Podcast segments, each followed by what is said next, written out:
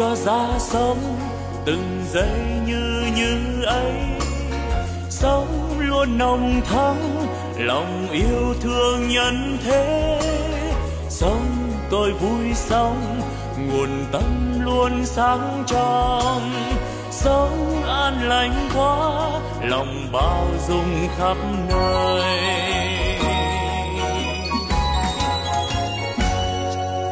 Sống tôi vui sống từng giây yêu thương quá sống tháng sống vì tha nhân nên vui sống. Phút như như ấy làm cho tâm tươi sáng. Cái như như ấy là nguồn tâm sáng soi. La la la la la la la la la la la la la la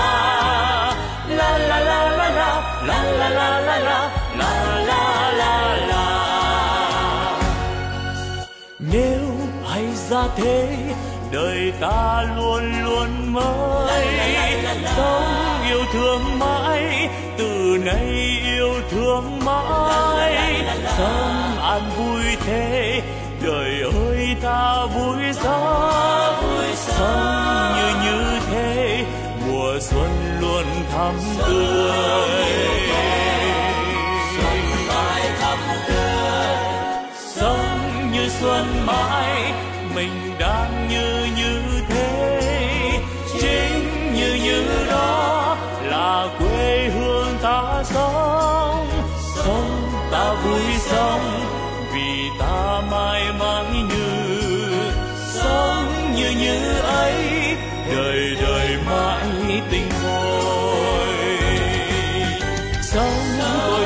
Sống. Đời ơi, sao vui quá. Sống, tôi đang sống. Vì đời quá tươi vui. Sống như đang sống. Đời vui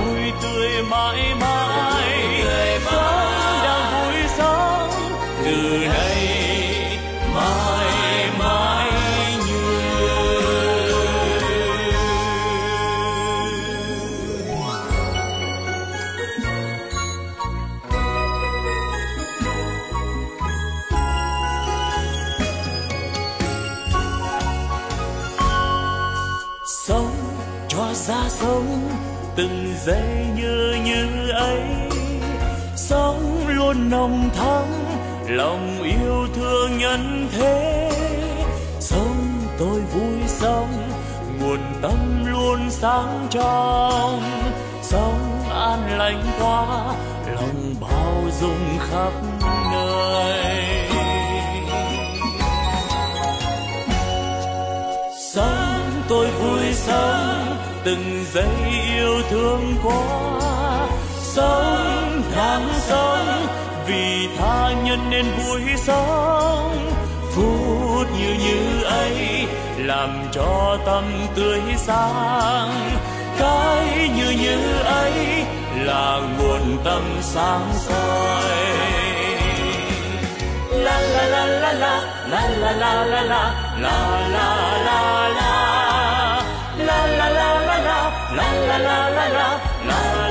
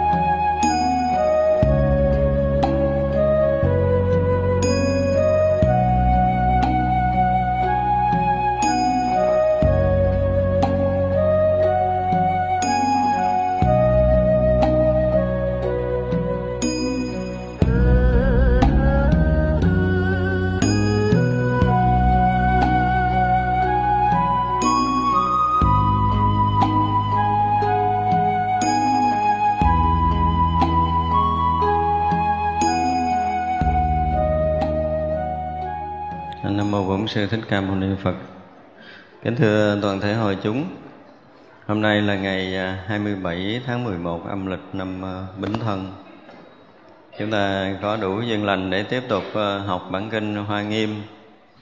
Trong mấy tháng vừa qua chúng ta đã mới vừa học xong phẩm thứ nhất, Thế Chủ Diệu Nghiêm tới buổi giảng thứ 50 tức là 50 đĩa rồi đó mới phẩm thứ nhất bây giờ chữ này à, chúng ta sẽ à, qua phẩm thứ hai.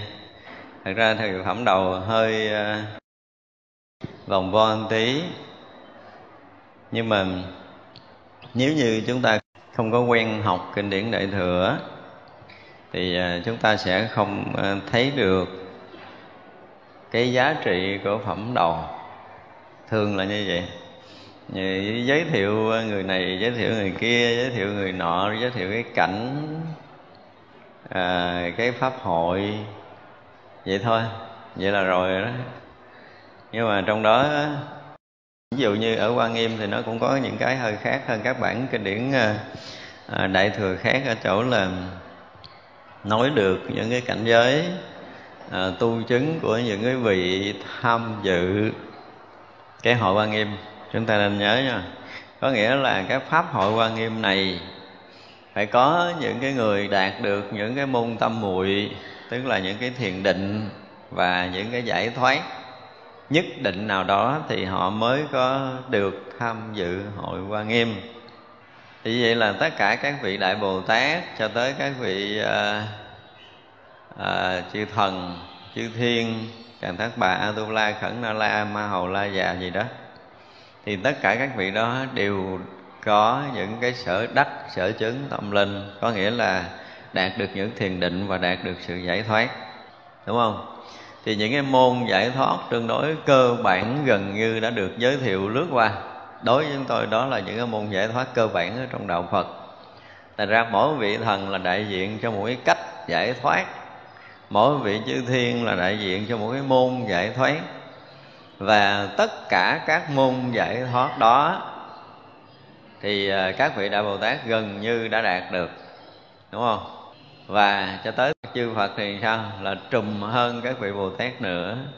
Ý muốn nói rằng từ khi mà chúng ta bắt đầu khởi tu, ít ra chúng ta phải đạt được một trong tất cả những cái môn tam muội từ trước tới giờ, thì mới được gọi là gì? Chính thức dự hội quan nghiêm, đúng không? Mà kỳ rồi mình hỏi là không ai dự được, không ai đạt được cái môn nào hết thì gọi là chưa được chính thức tham dự.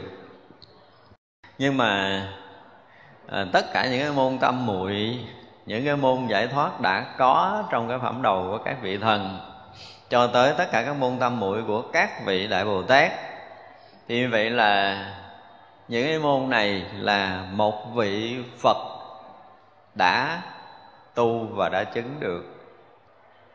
Hết. Không có cái môn tâm muội nào ở khắp pháp giới mười phương này mà đức phật không chứng. Cho nên chứng đầy đủ tất cả các môn tam muội mới được gọi là viên mãn đạo quả vô thượng bồ đề. Nha, chúng ta nên nhớ như vậy. Thật ra, ví dụ như có một người hỏi là tại sao một vị đại bồ tát cũng chứng quả thánh hiền, cũng đức chứng được lậu tận minh? Nhưng cái lậu tận minh của vị a la hán và lậu tận minh của đức phật khác nhau ở chỗ nào? Vị a la hán cũng đạt tới lậu tận, đúng không? Tức là không bị bất kỳ một cái ý niệm nhỏ nhiệm sanh tử nào rò rỉ nơi tâm nữa, dứt sạch hết tất cả những cái ý niệm sanh tử. Thì đức phật cũng đạt được cái lậu tận đó, cũng dứt sạch cái niệm sanh tử. Nhưng mà cái minh có nghĩa là cái sáng của vị la hán nó khác với cái sáng của đức phật như thế nào? Cái minh này khác nhau như thế nào? Nhưng minh này dịch nghĩa sáng không đủ. Minh mà phải nói nó là một cái tuệ giác. Thì vậy là cái tuệ giác của vị a la hán nó khác với cái tuệ giác của đức phật như thế nào? Ví dụ như a la hán diệt được cái thọ tưởng định, đúng không? Thì đức phật khi chứng quả phật thì đức phật có diệt thọ tưởng định không? Có, đức phật diệt thọ tưởng định hàng tỷ tỷ tỷ kiếp về trước rồi. Đó chỉ là một cái môn giải thoát, đúng không? Trong tất cả các môn giải thoát mà tất cả các vị thánh phải bước vào là ngang ở từng a la hán sau đó rồi phải trải qua hàng hà, sa số các môn thiền định và giải thoát ở phía sau đó nữa. Và đầy đủ tất cả các môn thiền định giải thoát như đã kể đại lược ở cái phần trước của bản kinh quan nghiêm này thì mới gọi là viên mãn đạo quả, có nghĩa là tất cả những cái minh, có nghĩa là tất cả những cái trí tuệ giác ngộ khắp tam giới này không có cái gì mà một đức phật không chứng, không đắc, không đạt được. Còn vị a la hán thì chưa đủ cái tầm cỡ đó. Hiểu chưa? Chỉ chứng được một quả giải thoát là a la hán thôi. Cho nên không thể nào được gọi là viên mãn đạo quả. Chúng ta nên phân biệt nổi chỗ này. Hiểu chưa? Đó, cho nên ở đây trong nhất là trong phẩm này không nhắc tới các vị a la hán tại vì các vị a la hán cũng là một trong những vị mà hiện thân ví dụ như chuyển tiếp từ a la hán thành mình đi con đường bồ tát đạo sau khi chứng quả a la hán rồi thì có thi là vị a la hán hiện thân vào cõi thần hoặc hiện thân vào cõi chư thiên hiện thân vào một cõi nào đó để hành hạnh bồ tát thì à, cũng đạt được một vài môn tâm muội nhất định nào đó chứ không thể nào so sánh với đức phật nhưng ở đây chúng ta nói lại à, dù là chưa đạt viên mãn đạo quả vô thượng chánh đẳng chánh giác như đức phật à, chúng ta phải nói lại là không đạt được như đức phật. Chứ không phải là người đó tu tiểu thừa chứng quả tiểu thừa không bằng những người tu đại thừa theo cái kiểu mà chúng ta học từ xưa tới giờ nên nhớ như vậy. Và cũng xin nhắn nhủ với tất cả những người tu đại thừa có nghĩa là tu theo phật giáo phát triển, thì đừng bao giờ mượn lời đức phật mà chê trách các vị a la hán gì. Sao? Vì dù sao các vị a la hán cũng đã chứng thánh quả rồi. Các vị là cái gì? Chứng được lậu tận minh rồi, chứng được túc mạng minh rồi, chứng được thiên nhãn minh rồi, mình chứng được cái minh gì mà dám chơi người ta? Mệnh xíu minh chưa có. Vậy mà mấy ông mà giảng kinh điển đại thừa quên quan trong pháp trò, chê là hạt giống lém rồi coi chừng. Không còn cái lưỡi để nói nhiều ngàn kiếp Thật ra chúng ta nên khéo léo ở chỗ này. Đương nhiên là cái quả vị của vị A-la-hán, Cái minh của vị A-la-hán không bằng cái minh của Đức Phật. Không bằng cái minh của Đức Phật. Thôi Đây, mình phải nói một cách rất rành rõ như vậy nhưng mà mình từ đây cho tới đạt được cái minh của vị a la hán thì phải nói là hàng ngàn kiếp nữa chưa chắc mình đạt được. Thì đừng có bao giờ có một cái chút ý tưởng là chê các vị la hán ở đây không có nhắc tới vị la hán không có nghĩa là các vị la hán không có mặt ở trong pháp hội này. Mà ngày sau khi người ta chứng a la hán rồi, người ta hành hạnh bồ tát, người ta mới bước vô pháp hội này. Hành hạnh bồ tát là hiện thân ở một cõi nào đó, cõi thần, cõi a tu la cõi trời, cõi rồng gì đó. Thì đó là cái ứng quá thân của một vị a la hán sau khi đã chứng đắc lục thông rồi thì các vị được quyền hiện thân khắp nơi trong sinh tử để độ sanh. Chứ đừng bao giờ nghĩ là cái kiểu như là bản kinh diệu pháp liên hoa nói là hạt giống lép, là suốt đời gọi là vĩnh viễn không bao giờ chứng được phật quả. Sinh thưa không phải như vậy đâu. Thì thực sự nếu mà so về năm tháng ngày giờ với mình, thì giờ là một kiếp của mình đó là nó có mấy chục năm nhưng mà mấy chục năm trong cuộc đời của mình đó, nó chưa bằng khải móng tay của ông vị bồ tát nữa. Hiểu chưa? Cho nên cái thọ mạng của một vị đã chứng quả bồ tát đã nhập trong cái việc thọ tưởng định đó cái thọ mạng của một vị bồ tát là không còn ngày giờ để có thể tính đếm được rồi. Cho nên họ muốn thay đổi cái sinh tử của họ gọi là chuyển tiếp sinh tử của mình á, thì thay đổi sanh tử gọi là gì? Là phần đoạn sanh tử tức là nhích đoạn lạng đời nhích đoạn lạng đời. Các vị a la hán không bị phần đoạn sanh tử mà là chuyển tiếp có nghĩa là bước một bước cao hơn. Chúng ta nên biết điều này tức là từ một địa vị của thánh a la hán bước vào địa vị của thánh a hán cao hơn nữa là bồ tát hạnh ở chúng ta phải hiểu, tại vì đọc từ trước giờ mình phải có một cái chút suy tư là không thấy, nói tới ông la hán nào đại rừng thì không có nghĩa là kinh điển đại thừa không nói tới vị a la hán. Trong hệ thống kinh nguyên thủy thì nói tới, nói lui là chỉ nói a la hán thôi. Thậm chí có nhiều nơi vẫn nói là đức thế tôn chúng ta là gì? Là bậc đại a la hán. Đúng không? Đại a la hán thì các vị thánh đệ tử gọi là gì? Cũng là a la hán tiểu a la hán. Có nghĩa là giống giống giống như vậy đó, thì chúng ta phải hiểu như vậy. Như vậy là khi chứng quả a la hán đối với hệ thống kinh nguyên thủy là đã cùng tận rồi. Nhưng tại sao bản kinh nguyên thủy vẫn gọi đức phật là phật? Đúng không? Mà gọi các vị a la hán vẫn là a la hán mà không gọi là phật. Đâu có vị a la hán nào trong hệ thống nguyên thủy gọi là phật đâu, đúng không? Nhưng trong hệ thống kinh điển nguyên thủy vẫn gọi đức phật là phật, là đức thế tôn. Có một cái ngôn từ gì đó nó khác không có nghĩa là đức phật làm thầy các vị đó thì được tôn là phật, không có nghĩa như vậy. Nhưng mà sâu bên cái nghĩa đã thành phật đó là chứng đắc cái gì? Hơn cái gì mới được gọi là phật? Thì đó là hơn tất cả các môn thiền định, tất cả các môn giải thoát, đức phật đều đạt được hết. Các vị la hán là chưa đạt được hết tất cả các môn thiền định và tất cả các môn giải thoát. Gọi là chưa đạt hết thì chưa được gọi là phật, chưa được viên mãn đạo quả vô thượng chánh đẳng chánh giác. Chứ không có nghĩa rằng các môn giải thoát của đức phật, các vị a la hán chưa đạt được.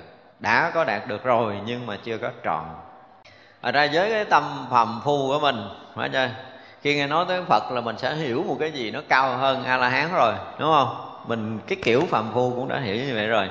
Nhưng mà cao hơn là cao hơn cái gì? Thì chúng ta đọc tất cả những môn tâm muội từ trước giờ đang kể, đã kể đó, thì chúng ta thấy rõ ràng là đến đức phật là quá rồi, không có còn ngôn từ nào ở thế gian này có thể nói hết được. Thậm chí cả các vị thánh đệ tử a la hán mới chứng quả một vài đời. Chúng tôi dùng từ là chứng quả một vài đời. Chứng quả a la hán khoảng năm, ba đời thì không đủ trí để có thể nói hết các môn thiền định giải thoát của đức phật. Tại vì sao? Tại vì trong đoạn này có nói nè. Tùy cái trí tuệ và cái sự giải thoát của mình mà hiểu đức phật một gì? Một phần nào đó thôi. Có nghĩa là đức phật là trùm. Nhưng mà cái thấy mình bận cọng tre thì mình chỉ thấy trời bận cọng tre tí xíu, một cái lỗ nhỏ xíu thôi. Nhưng mà đức phật là trùm phủ cái hư không này rồi. Chừng nào mà chúng ta phá vỡ hết tất cả những khung sáo, tức là tất cả các vị la hán là phá vỡ hết để đạt được tất cả các môn thiền định và giải thoát, thì mới có thể hiểu hết được cái chứng đắc của đức phật. Cho tới các vị đẳng giác, tức là cái sự giác ngộ là đã gần như liên tục rồi. Là không còn một cái mãi may nào trong tam giới nào mà không đạt được nhưng mà vẫn chưa đạt được Phật quả vì tất cả cái quả chứng vẫn chưa đạt đến mức độ tận cùng. Thì chúng ta phải hiểu như vậy. Cho nên à, chúng ta đi vào con đường à, học đạo và nhất là chúng ta có cái duyên phải học hệ thống kinh điển đại thừa. Chúng tôi cũng nhắc đi nhắc lại là tại vì quá nhiều người học kinh điển đại thừa sanh cái bệnh sinh cái bệnh gì? Ngạo miệng. Đức Phật chê các vị La Hán ở trong kinh Diệu Pháp Liên Hoa là mình cũng bắt chước mình chê theo luôn. Trong bộ kinh Diệu Pháp Liên Hoa chúng tôi cũng có nói nhiều về điều này. Và điều này là cái điều rất nguy hiểm cho tất cả những người học kinh điển Đại Thừa. Chúng tôi dùng từ là nguy hiểm. Không phải là cái chuyện nguy hiểm ngay tại đây, Mà cái thấy nhìn của mình thật sự nó chưa có trọn vẹn, Chưa có hiểu được những cái đường đi, nước bước của các bậc thánh hiền và thậm chí chúng ta chưa có nếm được cái hương vị nào trong cái quả vị vô thượng chánh đẳng chánh giác của Đức Phật. Chưa có đạt được những cái thiền định giải thoát của đại thừa Phật giáo. Và cái thấy chúng ta nó chưa có vượt hơn cái thấy của vị a la hán thì xin cúi đầu lễ lại dùm đi. Đừng có bao giờ có thái độ khác rất là nguy hiểm cho cuộc đời mình. Như vậy là trong một phẩm đầu tiên à, chúng ta thấy rằng đức phật muốn nói và à, ở đây muốn thuật lại cái pháp hội quan nghiêm. Là thuật lại cái gì? Trong cảnh giới của hội quan nghiêm đều là cảnh giới của thánh hiền. Chúng ta nên nhớ như vậy không? tức là nhập hội quan nghiêm đều là những vị thánh. Những người phàm không đủ sức để nhập hội quan nghiêm. Bây giờ chúng ta học là chúng ta học đòi, chúng ta theo học, chúng ta thính pháp thôi, chứ còn chưa có được chính thức nhập hội quan nghiêm này đâu. Vì sao vậy? Vì chuẩn bị tới những cái cảnh giới sau này, có khi nó cái tao trao đổi của đức phật, cái giảng dạy của đức phật, nó không sử dụng bằng ngôn ngữ người phàm để nói cho chúng hội nghe, mà đức phật sử dụng bằng ngôn ngữ gốc. Có những cái thắc mắc của các đại bồ tát không nói bằng ngôn ngữ, không ra quỳ trước đức thế tôn, đảnh lễ thưa đức thế tôn là chúng con thắc mắc thế này thế kia, mà các vị bồ tát chỉ mới có suy nghĩ trong đầu thôi. Thì đức phật lại trả lời trên cái suy nghĩ đó, chứ Đức Phật không dùng ngôn ngữ để trả lời giống như là một người đứng ra đảnh lễ, thưa thầy, con không hiểu này thì trả lời cho con thì ờ, ông thầy trả lời đó là cái kiểu thuyết pháp của người phàm mình. Do đó, khi mà tất cả các vị bồ tát có những cái tác ý thắc mắc ở những cái phẩm sao là những cái tác ý, thuần là những cái tác ý và phần đông là tác ý chứ không có đứng ra thưa hỏi đâu và đức phật cũng hiện cái gì đó trong cái tác ý này để cho người này hiểu trên cái cảnh giới không phải là phàm phu, không sử dụng ngôn ngữ người phàm để nói chuyện. Vì sao? Vậy hồi đầu mình đã nói bản kinh la nghiêm này, khi đức phật ở trên cảnh giới tỳ lô giá na để thuyết pháp cho chư đại bồ tát nghe, có nghĩa là gì? Trong cái cảnh mà đức phật đã nhập, trong phật cảnh, phải dùng cái từ như vậy đức phật đã đạt tới cảnh giới phật rồi. Thì trong suốt những ngày đầu đức phật rà lại tất cả những cái quả chứng của mình từ hằng hà xa số kiếp về trước chứ không phải là rà lại cái sinh tử à, mình á. Ví dụ như vị là a la hán đi mới giờ chứng quả là a la hán thì sẽ thấy được là túc mạng minh có thể là thấy hằng hà xa số kiếp sinh tử của mình về trước. Đúng không? Cho tới 84 ngàn kiếp trở về trước là vị này đã thấy hết. Ngược lại là cũng thấy 84 ngàn kiếp của tất cả chúng sanh về về trước, về sau gì đó là các vị a la hán có khả năng thấy. Nhưng mà Đức Phật thì không phải là 84 ngàn kiếp sinh tử nữa, Mà hằng hà sa số kiếp trên cái lộ trình chứng thánh quả của mình Đức Phật thấy lại, ra soát lại. Thì trong cái rà soát của đó thì nó trải qua những cái cảnh giới tu chứng của ông thần, ông thánh, ông tiên chư thiên, càng thất bại a tô la gì mà đã được kể ơn trước này á. Và cho tới các vị đại bồ tát đã từng chứng bao nhiêu à, cái cái cái cái thiền định, bao nhiêu giải thoát gì gì đó thì được đức phật ở trong cảnh giới trì lô rà soát lại. Trong khi đức phật rà soát lại tất cả những cảnh giới tu chứng đó, có nghĩa là đức phật đang thuyết tất cả những cảnh giới tu chứng cho chư đại bồ tát ở thập phương nghe. Thì nó mới hình thành cái hội quan nghiêm. Do đó chúng ta có cái duyên để được học hội quan nghiêm. Chúng ta nói là một lần nữa chúng ta phải chuẩn bị thân tâm. Chúng ta thực sự là thanh tịnh. Mặc dù chúng ta chưa được chứng thánh quả nhưng tâm và thân chúng ta thanh tịnh để chúng ta có thể gọi là cái gì được thính pháp quan nghiêm phải không? Được thính pháp. Thì à, nói mà chúng ta phải nhập tới cảnh giới quan nghiêm thì chắc chắn là chúng ta không có ờ, hy vọng được mấy phần trong những người trong pháp hội của chúng ta. Nhưng với chúng tôi, tại sao chúng ta phải nói bộ kinh quan nghiêm trong cái thời điểm này? Vì cái nhìn của chúng tôi là cái gì? Qua tay, qua mắt, nó không bao giờ mất. Không mất. Mặc dầu bây giờ quý vị nghe thì rõ ràng là bên đây nó chạy tụt qua bên kia, nó biến mất liền. Tại chỗ vừa chạm tới nó biến rồi. Chứ đừng nó chạy qua tới bên kia, nó thấm được miếng cũng đỡ. Vừa đụng tới lỗ tai nhưng nó tan mất rồi. Nhưng mà khi mà chúng ta nhận được một âm thanh, một ngôn ngữ ở trong bản kinh này là tâm thức chúng ta đã ghi nhận. Và tự động gì nó sẽ chuyển thành chủng tử, nghiệp thức trong sinh tử của chúng ta. Đây là những chủng tử thánh hiền cần phải được xong ướp ở nơi tâm của mình. Thì chưa biết ngày nào cái chủng tử này được trồi dậy. Thì cái chuyện đó là cái chuyện còn phải đòi hỏi cái phước duyên của mình. Nhưng chúng ta cứ tỉnh táo và cứ thanh tịnh mà nghe từng lời, từng chữ trong bản kinh thì tất cả những cái ngôn ngữ thánh hiền nó rót trọn vào trong tâm của mình.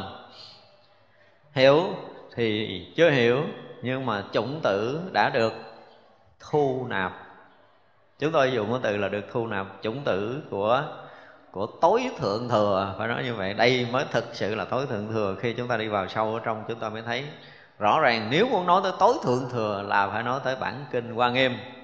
Bản kinh khác có thể nói là đại thừa. À, nhưng mà thành ra với chúng tôi bản kinh hoa nghiêm là mẹ sanh ra tất cả các bản kinh khác. Do đó mà tất cả các hệ thống kinh điển đại thừa và những hệ thống kinh điển của nguyên thủy cũng không ra ngoài cái bản kinh ra hoa nghiêm này.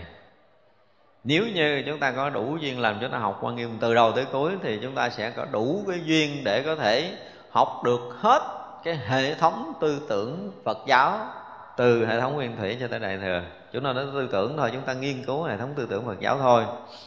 Đủ để có thể thấu hiểu được con đường giác ngộ của tất cả các vị thánh hiền cho tới đại bồ tát và con đường thành phật đều hiện rõ trong bản kinh này.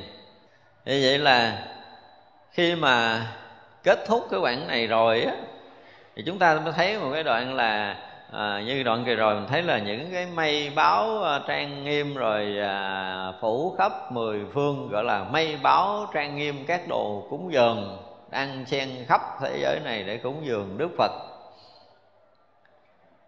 như vậy là mỗi mỗi thế giới thì các vị chư thiên, các vị đại bồ tát đều hiện ra tất cả những của báo để dâng lên cúng dường đức phật là kết thúc cái phần giới thiệu pháp hội hoa nghiêm. Chúng ta thấy rằng khi mà tất cả các vị chư thiên, các đại bồ tát cúng dường cho đức phật ở hội hoa nghiêm này, thì mỗi mỗi một cõi nước làm sao? Chúng ta mới thấy nè. Dân thì dân cúng ở hội văn em, nha. Nhưng mà tất cả những cái cõi nước đó đều có gì? Đều có như lai ngồi trong đạo tràng. Họ đang đem tất cả của báo của nước mình để dân cúng đức phật. Ở tại cõi nước mình dân cúng đức phật đức phật chưa rời đạo tràng từ đầu tới giờ và các vị đại bồ tát cũng chưa có ờ, bưng tất cả những cổ báu đi bay tới đạo tràng để cúng dường. Nhưng mà tất cả vị đại bồ tát thì đem tất cả những của báo ở khắp tam thiên đại thiên đó dân cúng đức phật như mây dân bủa. Thì những cái hoa của từng cõi ở trong tất cả các cõi nước mười phương đều có như lai hiện ngồi trong đạo tràng đó. Đó là điều rất là đặc biệt thì vậy là ý muốn nói cái gì? Khi kết thúc phẩm thứ nhất, tất cả các vị bồ tát thập phương đều hướng về hội quan nghiêm để cúng dường, đúng không? Và đều đem tất cả những của báo trong cõi nước của mình. Ví dụ như cõi của mình là vàng, bạc, sa cừ, mã não, san hô, hổ, phách gì đó là cổ báo trong cái cõi của mình. Còn các cõi khác thì kêu có cổ báo trong cái cõi đó và khi mà dân cúng rồi thì như thấy như lai hiện trong cõi nước của mình để chứng minh cái sự cúng dường này. Và tất cả các vị thế chủ, tức là những vị mà chủ ở trong tất cả cõi nước đó, đều thấy được, riêng thấy được cái cảnh duyên của mình hiện ra trong cõi nước của mình. Rồi riêng thấy được là môn tâm muội phương tiện của đức phật rồi riêng tu tập phát trợ đạo, riêng thành tựu, riêng hoan hỷ, riêng chứng nhập, riêng ngộ, hiểu tất cả pháp môn, vân vân. Đến cõi phật, chúng ta thấy một điều đặc biệt nữa ha. Đến cõi phật, mỗi người đều riêng nhận hiểu cái pháp mà đức phật dạy.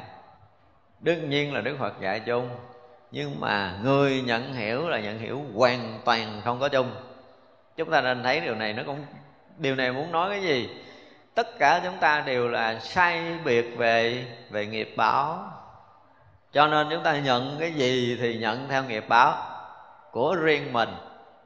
Mình hiểu phật cũng theo cái nghiệp báo của riêng mình chứ đừng nói là tôi hiểu cái này là đúng của đức phật là tôi hiểu theo cái kiểu của phật. Không có đâu. Mình hiểu theo cái kiểu của mình về phật. À, nói một cách rõ ràng như vậy. Tôi hiểu phật theo cái kiểu của tôi cho nên không ai bắt ai hiểu phật theo cái kiểu chung hết á. Đương nhiên là về chân lý nó là cái chung. Cũng như ở đây, một vị thánh chứng được quả gì thì ở cái quả gì đó, ở cái trí tuệ đó mới hiểu về đức phật. Chuyện của mình chứng thôi à. Chứ kêu mà vị đó hiểu thêm nữa cũng mất quả khả năng này. Chúng ta nên biết điều này, cho nên là tại sao mà nhất như lai thì hiện trong ờ, đạo tràng mà hiện riêng trong tất cả cõi nước mười phương. Ý này là cái gì nữa? Là khi Đức Phật đã ở trong đạo tràng đó, chư vị đại Bồ Tát, các vị thế chủ ở các nơi tập trung về đạo tràng để cúng dường rồi, nhưng mà mỗi một người tùy theo cái nghiệp báo của mình mà nhìn thấy Đức Phật hiện tướng như thế, thào theo nghiệp báo riêng của mình, đúng không? Và nhìn thấy Đức Phật hiện tướng theo cái gì? Cái trí thánh của từng vị chứ nên thấy Đức Phật hiện vậy á, mình cũng hiểu đó là Đức Phật, thì người kia cũng hiểu đó là Đức Phật. Nhưng mà cái hiểu của mình về đức phật nó khác với cái hiểu của người kia hiểu về đức phật.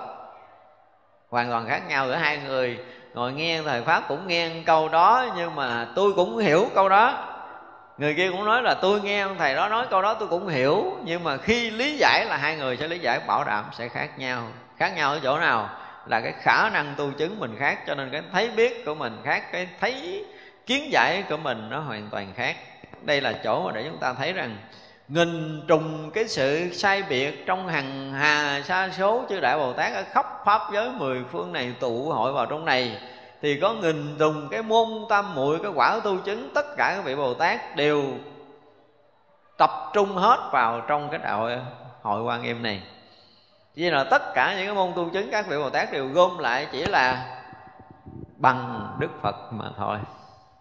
À, các vị đại bồ tát tu cỡ nào đi nữa chứng cỡ nào mà gom lại hết tất cả các vị đại bồ tát khắp pháp giới mười phương này thì chỉ bằng cái thấy của đức phật. Không thể nào so sánh được. Một vị hai vị cho tới một ngàn hai ngàn vị cũng không thể nào so sánh được. Đó là chỗ mà chúng ta phải thấy như vậy là từ cái trí lực và cảnh giới như lai, cũng như gì? Hoa tạng thế giới này cũng như là thập phương pháp giới hư không giới, tất cả thế giới đều hiện cái tướng hoa anh em hiện tướng hoa tạng pháp giới, đúng không? Tức là tất cả những cái báo của tất cả các cõi nước ở mười phương, từ cái báo ở cái vật chất hiện cái tướng là báo luân, báo cái gì báo, qua tạng báo gì đó, tất cả những cái đều gom lại để hình thành hội quan nghiêm. Đó giờ là hiện tướng. Rồi bây giờ trong tất cả những cái báo của các vị thánh hiền, có nghĩa là tất cả những quả vị tu chứng thì xem như đó là những cái của báo trong tam giới này đều hiện trong hội quan nghiêm nữa. Và mười phương cõi nước này đều hiện như thế tức là hiện cái hoa tạng pháp giới đẹp đẽ mà tất cả các vị thánh hiền đều phải thấy đó là những cảnh giới tuyệt luân, chứ không có cái gì có thể so sánh được cái đẹp trong cảnh giới quan nghiêm.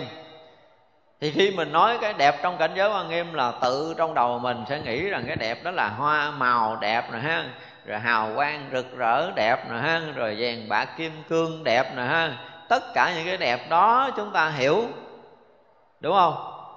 Nhưng mà đó là cái hiểu của cái đẹp phàm phu của mình, vì nó sẽ hiện tướng cái của báo theo cái kiểu của thế gian. Và lúc đó mình cũng nhìn ông phật là cũng hai chân và cái đầu trên chân dưới giống như mình. Hiểu mình chừng đó chứ không bao giờ mình hiểu ra khỏi cái chỗ này đâu. Nhưng khi nếu chúng ta chứng được một cái chút nào đó trong quả thánh thì lúc đó chúng ta sẽ hiểu cái đẹp của cảnh giới quan nghiêm nó hơn bây giờ. Nó không còn hoa lá, cây, cỏ đâu nó còn vàng bạc, kim cương, sa cừ, mã não, san hô nữa, mà nó là một cảnh đẹp ở cái tầng thánh mà mình đang thấy. Vượt thoát phàm, tức là vượt thoát tất cả những vật chất đang có này vì vậy đối với các cả các vị thánh mà thấy mình à, trang điểm thấy mình à, ăn mặc thấy mình làm đẹp cái gì đó thì các vị thấy làm sao? Không có giống như cái cảnh đẹp của các vị thánh hiền. Chúng tôi dùng từ không giống có nghĩa là chưa nói tới cái các vị chê cái kiểu gì. Cho nên rõ ràng chỉ là cái gì đó của phàm phu thôi. Chứ chẳng có gì so với cửa ngõ của thánh hiền thành ra mỗi vị ở cái kinh này có một cái hay là cái gì? Mỗi vị thế chủ, ha, đều thấy như lai hiện trong cõi quốc của mình. Bằng cái tướng, ví dụ như mình tướng như thế này thì chúng ta sẽ thấy đức phật hiện cái tướng là hai chân, là cái đầu trên chân dưới. Nhưng mà cõi khác thì không phải là mỗi người hai chân nữa, mà là cái bánh xe tròn tròn ở khác là một cái vần hồ quang, ở khác là một cái màu ờ, gì đó. Ví dụ vậy thì mỗi một cái cõi đều thấy như lai hiện đúng với cái thân tướng của đức phật trong cõi của mình. Đó gọi là cái thấy riêng khác. Chúng ta nên hiểu điều này. Như vậy là chúng ta thấy quan nghiêm ngay từ đầu đã mở ra một cái điều gì? Nếu mà nói thánh quả thì thánh của tất cả các vị thánh trong hội quan nghiêm đều khác biệt nhau trong quả vị tu chứng, cho nên là không thể nào bắt ông thánh nhỏ thấy như cái ông thánh lớn được.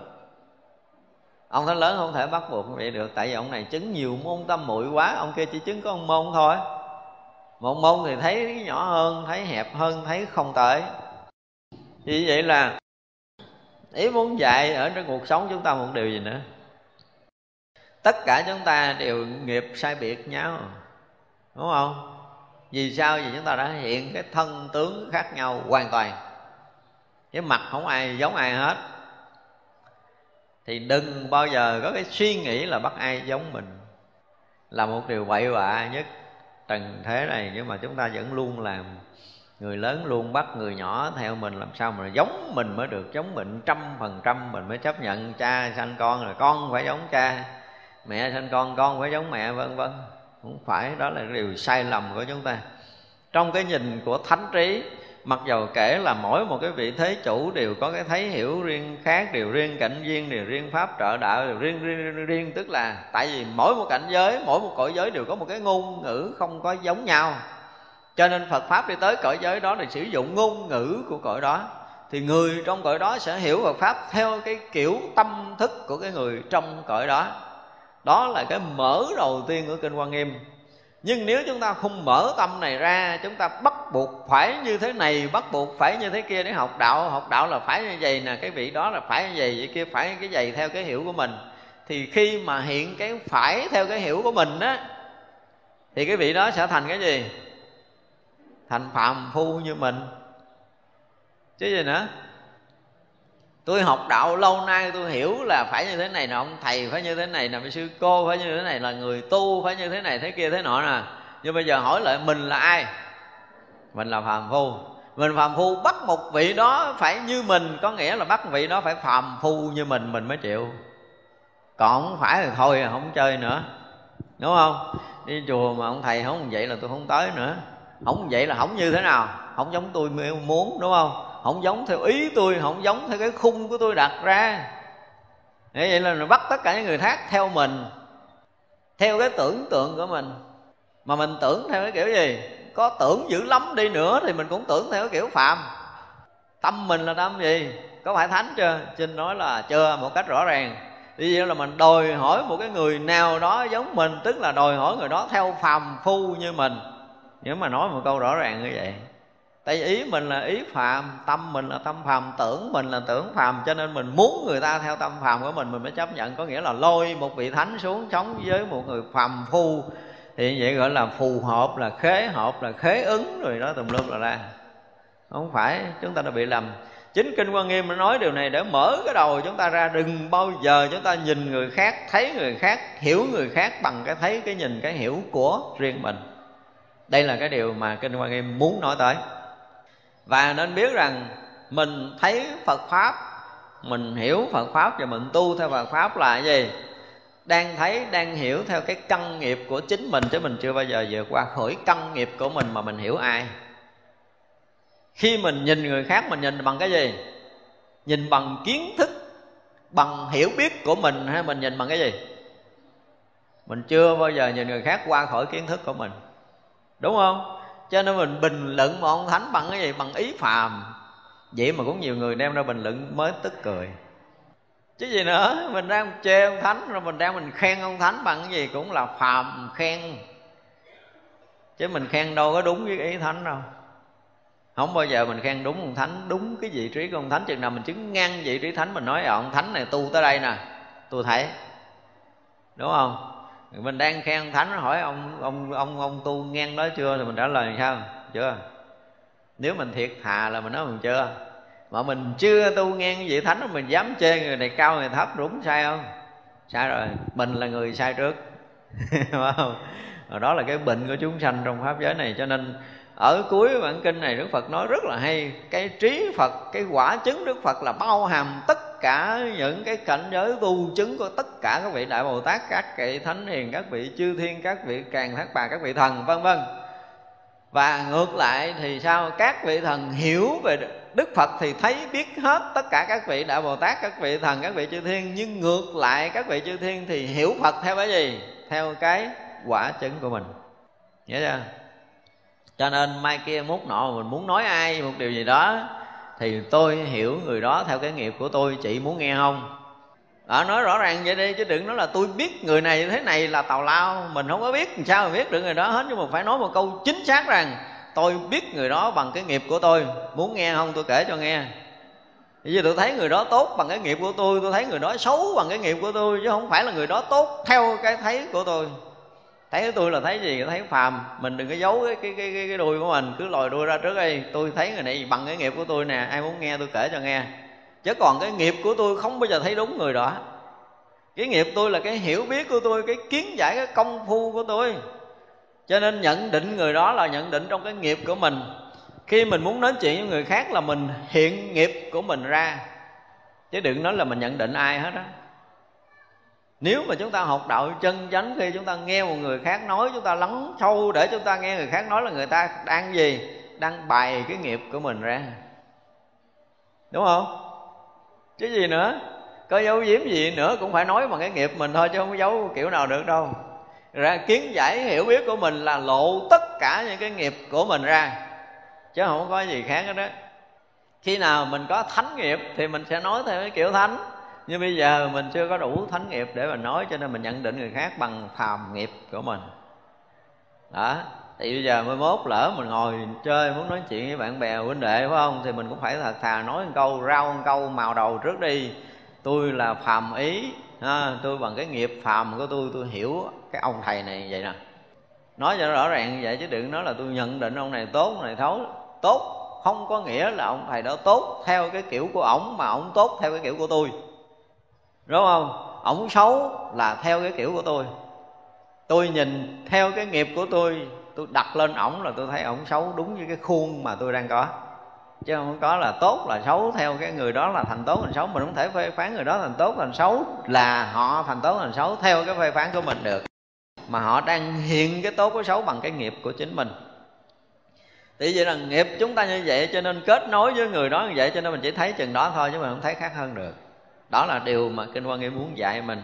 Để chi? Để mình bớt đi những cái những cái mà gọi là cái gì à, những cái tòa án lưu động những cái thẩm phán lưu động khắp nơi trên thế giới này đúng không? Chúng ta cứ đi đâu là cũng à, cũng bắt đầu à, đặt cái gì đó cái cái chỗ xử chỗ phán chỗ phê bình khắp thế giới à, không có chỗ nào mà mình không có đặt cái gì để cái chỗ xử người ta hết thấy đâu mình xử đó à à, mình thấy đâu cái mình phê phán đó mình bình luận đó là một cái sai trái của phàm phu. Mình phải bỏ hết tất cả những đó để chi? Để cái đầu mình nó rảnh chút. À, đức phật muốn nói là tất cả các ngươi đều chỉ thấy theo cái thấy của ngươi mà thôi. Đó là kết thúc bản kinh này. Đức phật kết luận như vậy thì từ thánh cho tới phàm. Muốn thấy ai là thấy bằng cái thấy của mình. Chứ không thể thấy cái cái kiểu của phật không thấy cái kiểu của thánh đâu mình chưa ra khỏi nghiệp phàm thì mình không thể thấy cái kiểu gì khác. Cho nên dù mình có nói hay kiểu nào cũng là phàm nói. Kiến thức của một người phàm. Ở đây bắt đầu chúng ta bước vào cái phẩm như lai hiện tướng. Chúng ta nghe từ như lai hiện tướng. Thì vậy là theo mình á hiện tướng là mắt mình phải thấy, tai mình phải nghe, mũi mình phải ngửi, lưỡi mình phải nếm, thân mình phải xúc chạm, ý mình phải duyên tới đó thì mới thấy được, chấp nhận nó là tướng. Đúng không? Nhưng tướng như lai là vượt qua những cái này. Cho nên là muốn mà thấy như lai hiện tướng thì chúng ta phải đừng có xài lục căn nha, trước trước khi đi vào cái phẩm này, cái tựa này là ý muốn nói cái gì? Cái tướng như lai là gì? Là vô tướng cho nên nếu mà muốn thấy bằng cái thấy của phàm mình là mắt thấy, tai nghe, mũi, ngửi, thân, xúc, chạm, rồi lưỡi, nếm, mùi, rồi cái ý duyên đó là không bao giờ thấy được như lai. Vì ở sao? Kinh kim cang đã nói rồi. Nếu lấy mắt thấy ta, lấy âm thanh cầu ta thì người đó hành đạo tà không thể thấy được như lai. Do đó nếu ở đây chúng ta còn sử dụng lục căn để mà hiểu cái phẩm này là coi chừng mình hành đạo tà. không? đó vì vậy mà thấy mà thực sự là không còn thấy, nghe mà không còn nghe ngửi, không còn ngửi nếm, không còn nếm xúc chạm, không còn xúc chạm nữa và ý là gì phải chết đi cái sự hiểu biết nghe để chết đi cái sự hiểu biết thì hy vọng là chúng ta có thể nhận biết được, tướng của như lai sắp sửa hiện tướng như lai rồi. Không? thì bây giờ chúng ta phải giết chết lục căn của mình đi. Trước khi đi vào bóng này là chúng ta phải chết lục căn nữa đã. Tại vì đã nói tới cái cảnh giới thì lô giá na là một cái gì đó nó khác với phàm tướng của mình. Khác hoàn toàn. Và cảnh giới như lai đang hiện ở trong cái khoảnh khắc này. Pháp, hoa, tạng, pháp giới đang hiện ở đây. Hiện rồi hiện lâu lắm rồi. Nhưng mà tại vì mình do mình lấy mắt, mình thấy, mình lấy tai, mình nghe cho mình nghe không được. Vì vậy bây giờ muốn nhập cảnh giới quan nghiêm từ trước giờ là mình không có giữ nổi cảnh giới thánh hiền nào rồi. Thì bây giờ chuẩn bị tới phẩm thứ hai. Nói lòng vòng để chi? Để chúng ta có, gọi là có một chút thái độ chuẩn bị. Chuẩn bị đó là gì? Thấy mà không thấy. Thấy chưa? Thấy như không thấy. Có nghĩa là khi mà chúng ta đang thấy khi chúng ta đang nghe ngay trong cái khoảnh khắc hiện tiền này, thì vậy là cái gì nó rất tới nó ở trong cái cảnh giới thấy biết của mình, thì mình nhận rõ cái đó nó đang hiện ở đó. Âm thanh hiện ra thì chúng ta thấy rõ là âm thanh đang hiện đó. Rồi nó mất âm thanh, chúng ta cũng thấy rõ khoảng mất âm thanh đó, rồi nó hiện âm thanh mới, thì chúng ta cũng nhận rõ rằng âm thanh nó mới, nó đang hiện hữu và chỉ có là cái thấy biết cái nó hiện tiền, phải không? Thì cái hiện tiền, hiện hữu đó chính là cái hiện thực. Không có sai biệt thì đó là cảnh giới tạm thời được gọi là cảnh giới như lai. Nếu chúng ta nghe mà trong cái phẩm này mà chúng ta rời cảnh giới này thì à, phải không? Vài tỷ kiếp sau quay lại nghe tiếp đi thì hiểu được một chút. Rời cảnh giới này là chúng ta hoàn toàn không có biết cái gì. Đó là mình chưa phải là thánh, nhưng mà mình làm sao nghe mà không còn phàm nữa không còn nghe theo cái kiểu phàm nữa. Đúng không? Kiểu phàm là nghe để rồi ghi rồi để rồi hiểu. Nhưng ở đây không có. Đức phật muốn nói tới cảnh giới như lai là cảnh giới tuyệt hiểu biết. Thành ra ngồi à, ngay tại đây thấy chưa? Chúng ta thả lỏng thân tâm của mình lắng động một cách sâu nhất. Để mình thấy rằng là cái người ngồi đây ha cái người đang ngồi đây cái người đang hiện tiền đây, cái người đang nhận biết này, thì mình lắng mình nghe rõ ràng là cái nhận biết này nó không phải là thân này, cái nhận biết này không phải là tâm này. Nhưng mà không có cái gì xảy ra nó không biết. Cái biết không phải thân tâm để luôn luôn nó hiển lộ, không có lắng mất cái này. Và chỉ có cái rõ biết hiện tại này, trong cái khoảnh khắc hiện tiền, cái rõ biết đang hiện hữu này và chỉ cho cái rõ biết hiện hữu đó thôi thì hy vọng là chúng ta có thể thông cảm trong phẩm như lại hiện tướng. Còn nếu mà gán lắng lỗ tai để mà nghe mà hiểu thì là hiện tướng phàm chứ không phải hiện tướng như lai. À, nói trước. Đây là trước khi đưa vào cái phẩm này chúng ta phải nói trước. Tuy nhiên là đây là một thách thức coi chúng ta có thể nghe nổi kinh quan nghiêm hay không? Đúng là một thách thức nếu chúng ta không có đủ sức, không có đủ lực để thừa đương, thì rõ ràng là chúng ta ở ngoài hội quan em ở ngoài luôn suốt đời. Chúng ta thấy một cái điều hay ở trong bản kinh này. Phẩm đầu tiên là hiện tướng như lai cái đó.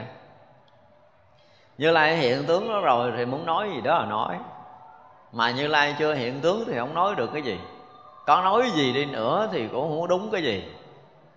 Chúng ta nên hiểu như vậy giống như các bản kinh điển đại thừa thì các chư tổ mà hiểu sâu về kinh điển đại thừa thì các vị, cái cái thời pháp đầu tiên của mình là phải nói tới cái trí tuệ bát nhã, đúng không? Ví dụ như khi học pháp đã lần kinh là cái bài pháp đầu tiên của lục tổ huệ năng là nói cái bài bát nhã, cái đã rồi muốn nói gì đó là nói. Có nghĩa là trí tuệ hiện ra, như lai hiện ra thì mới đi vào cái gì đó thì đi. Từ cái chỗ như lai xuất sanh mọi cái diệu dụng. Chứ không phải là cái suy tư để đạt được cái gì nha tại ra nó có một cái gì nó khác. Cho nên mà ai ở trong cái pháo hội này mà bắt đầu muốn có thể thông cảm, chúng tôi dùng cái từ là thông cảm thôi, thì ngay từ bây giờ chúng ta phải để cho lục căn chết đi. Để cái nhận biết mọi cái nó không phải từ lục căn thì hy vọng là chúng ta sẽ thông cảm được. Và trong trong cái cái phẩm này, nó có khi nói hết từ đầu tới cuối mình không thấy như lai hiện tướng gì, nhưng mà nó đã hiện rồi. Như lai đã hiện tướng rồi, bây giờ các vị đại bồ tát muốn cho chúng sanh phàm phu của mình à, người nào có đại duyên thì có thể nhận biết được cái tướng như lai. Hả chưa bây giờ bắt đầu, chúng ta đi vào phần chánh văn lúc bấy giờ chư bồ tát và tất cả thế gian chủ nghĩ rằng, thế nào là địa vị của chư phật? Thế nào là cảnh giới của chư phật? Thế nào là chư phật gia trì? Thế nào là chỗ làm của chư phật? Thế nào là lực của chư phật? Thế nào là vô sở úy của chư phật? Thế nào là tam muội của chư phật? Thế nào là thần thông của chư phật? Thế nào là chư phật tự tại? Thế nào là chư phật không ai nhiếp thủ được thế nào là mắt của phật thế nào là tay của phật thế nào là mũi của phật thế nào là lưỡi của chư phật là thân của chư phật thế nào là ý của chư phật thế nào là thân quan của chư phật thế nào là quang minh của chư phật thế nào là tiếng của chư phật thế nào là trí của chư phật mong đức thế tôn xót thương chúng tôi mà khai diễn cho lại thập phương chư phật đều vì chư bồ tát mà diễn thuyết thế giới hải chúng sanh hải pháp hải an lập hải phật hải phật ba la mật hải Phật giải thoát hải, Phật biến hóa hải, Phật diễn thuyết hải, Phật danh hiệu hải, Phật thọ lượng hải. Và Phật diễn nói Bồ Tát thể nguyện hải, Bồ Tát phát thú hải, Bồ Tát trợ đạo hải, Bồ Tát thừa hải, Bồ Tát hạnh hải, Bồ Tát sức ly hải, Bồ Tát thần thông hải, Bồ Tát ba la mật hải, Bồ Tát địa hải, Bồ Tát trí hải, Mong Đức Thế Tôn cũng vì chúng tôi mà diễn thuyết như vậy Chúng ta thấy sao? Khi mà thắc mắc của các vị thánh Thì rõ ràng là không phải thắc mắc cái kiểu tầm thường đúng không? Không phải thắc mắc bình thường nữa. Vô đầu là những cái thắc mắc đó. Những cái thắc mắc này, Nó khác Với hồi nãy như hồi nãy mình nói các cái kinh điển khác, đúng không? Ví dụ như kinh diệu pháp liên hoa thì ngày xá lợi phất là cùng thính chúng đứng ra rồi à, trịch áo bài vai phải, hai đầu gối chấm đất chắp tay bạch phật rằng, bạch đức thế tôn, rồi chúng hội này con rằng thắc mắc điều này, con thắc mắc điều kia đúng không? Đó là kiểu của kinh đại thừa và tất cả các kinh điển khác đều như vậy. Nhưng ở đây không có. Lúc bấy giờ chưa bồ tát chủ nghĩ rằng cái đó là thắc mắc trong đầu chứ không có đứng ra là đảnh lễ để thưa đức thế tôn. Chúng ta phải thấy hai cái mốc của kinh điển đại thừa nó khác nhau ở chỗ này. Hai cái cảnh giới học đạo khác nhau. Tại vì sao? Tại vì đây là các vị thánh mà chỉ cần tác ý cái là chư phật rõ thông. Cho nên là chỉ cần đó là đó thì mấy ông là là nghĩ rằng thì nghĩ sao đó là phật biết rồi. Và phật nói cái gì thì cũng các vị cũng nhận trong cái gì chứ không phải nhận theo ngôn ngữ của của người phạm cho nên chúng tôi nói là đây là một cái cảnh giới phải dùng cái từ là quá vượt ngoài cái tầm phạm rồi. Thật ra lâu lắm rồi, chúng tôi suy nghĩ có nên quẹn giảng quan nghiêm hay không và phải giảng ở pháp hội nào. Chứ thật sự tiểu pháp hội của chúng ta mà nói học quan nghiêm thì thiệt mà phải nói là người ta sẽ cười mình đó tại vì sao? Tại vì chúng ta chưa có ai tu được cái gì hết đó mà học quan em thì là một bản kinh quá lớn vượt tầm phàm, không phải là cảnh giới của phàm phu học. Chúng tôi đắn đo ghê lắm nhiều năm mà. Cuối cùng chỉ sợ mình không có đủ thời gian để giảng thì ra đi, trong đời này thì cũng hơi còn bị ấm ức. Thành ra phải giảng, biết đâu là còn đủ thời gian để giảng hết bộ quan nghiêm. Thành ra cố gắng giảng. Và cũng hy vọng là trong cảnh giới quan nghiêm mà được cái cái sự hiểu biết của chúng tôi. Chúng tôi không dám nói cái gì khác, nhưng chúng tôi nói là theo cái kiến giải của riêng mình mà mình nhận bản kinh quan nghiêm tới đâu, chúng ta sẽ trình bày tới đó. Và trong cái trình bày này, hy vọng là có, sẽ được gặp một số người có duyên. Đối với kinh điển đại thừa, họ sẽ nhận ra những cái cách sống thực sự đúng với cái nhìn của kinh điển đại thừa để có được một cái đời sống thực sự là tự do vượt ngoài tam giới này ra đây, chúng ta mới thấy rõ ràng là cái à, chúng ta nói lại là cái khác là thay vì chư bồ tát nào đó đứng ra đại diện, đúng không? Ví dụ như ngài phổ hiền là đại diện chư chư đại bồ tát, mười phương đứng ra đảnh lễ, thưa đức thế tôn là trong hội chúng này, người này thắc mắc thế này, kia thắc mắc thế kia, người nọ thắc mắc thế nọ, xin đức thế tôn từ bi giảng giải, đúng không? Nhưng mà ở đây lại không có cái bước ngoặt này, chúng ta nên nhớ như vậy thì vậy là các vị nói chuyện không có phải qua thân tướng không có phải qua hình tướng nữa mà qua cái gì đó à, cái gì đó thì à, chúng ta có tu chúng ta mới hiểu nổi. Nhưng bây giờ chúng ta chỉ nghĩ là cái chuyện tác ý thôi tức là chỉ là sự suy nghĩ trên đầu của chúng ta thôi là trên tâm thức của chúng ta thôi là chư phật đã thấy biết hết. Như vậy là chư bồ tát và tất cả thế gian có nghĩa là hết cả các pháp hội này đều một lượt thắc mắc như thế. Nha, chứ không phải là thắc mắc riêng từng người đâu. Các vị thánh thì luôn luôn có những cái gì đó gần gần giống nhau. Cho nên đây gọi là chư bồ tát và tất cả thế chủ đều có cái suy nghĩ như thế. Có nghĩa là cái chung để mà cái thắc mắc. Đối với cái đạo lý mà của chư phật là có những cái thắc mắc tối thượng. Vì những cái vị này là những cái vị đại thánh mới có những cái thắc mắc mà cao thâm, phải dùng cái từ như vậy, theo cái ngôn ngữ của mình phải nói là thật sự là cao thâm. Thì có khi ở trong đây, có những cái đoạn chúng tôi sẽ nói theo cái kiểu hiểu của của tâm thức. Cũng có những cái kiểu mà chúng tôi nói phải hiểu, cũng phải là tâm thức không hiểu được.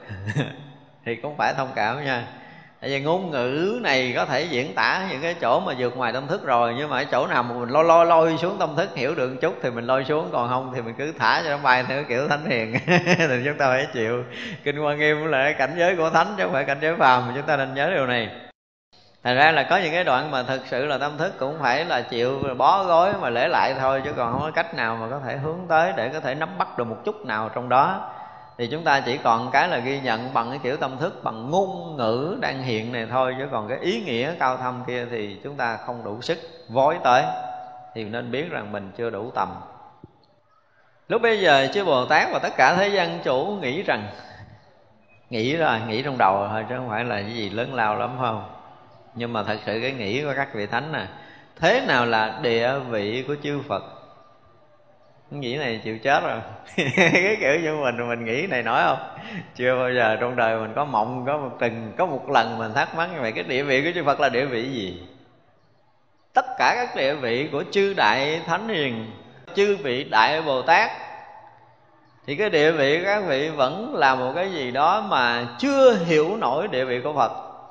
Đúng không? Thì mình sao mình hiểu? Mình nói một câu nghe nó dễ hiểu vậy đó, tức là đại bồ tát còn hiểu nổi địa vị của phật thì mình chịu chết.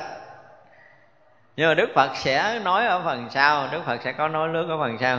Để đây là chúng ta nói tới cái thắc mắc của các vị đại bồ tát. Tới khi mà đức phật giải thích thì chúng ta sẽ nói rộng. Thứ nhất là cái địa vị của chư phật nè.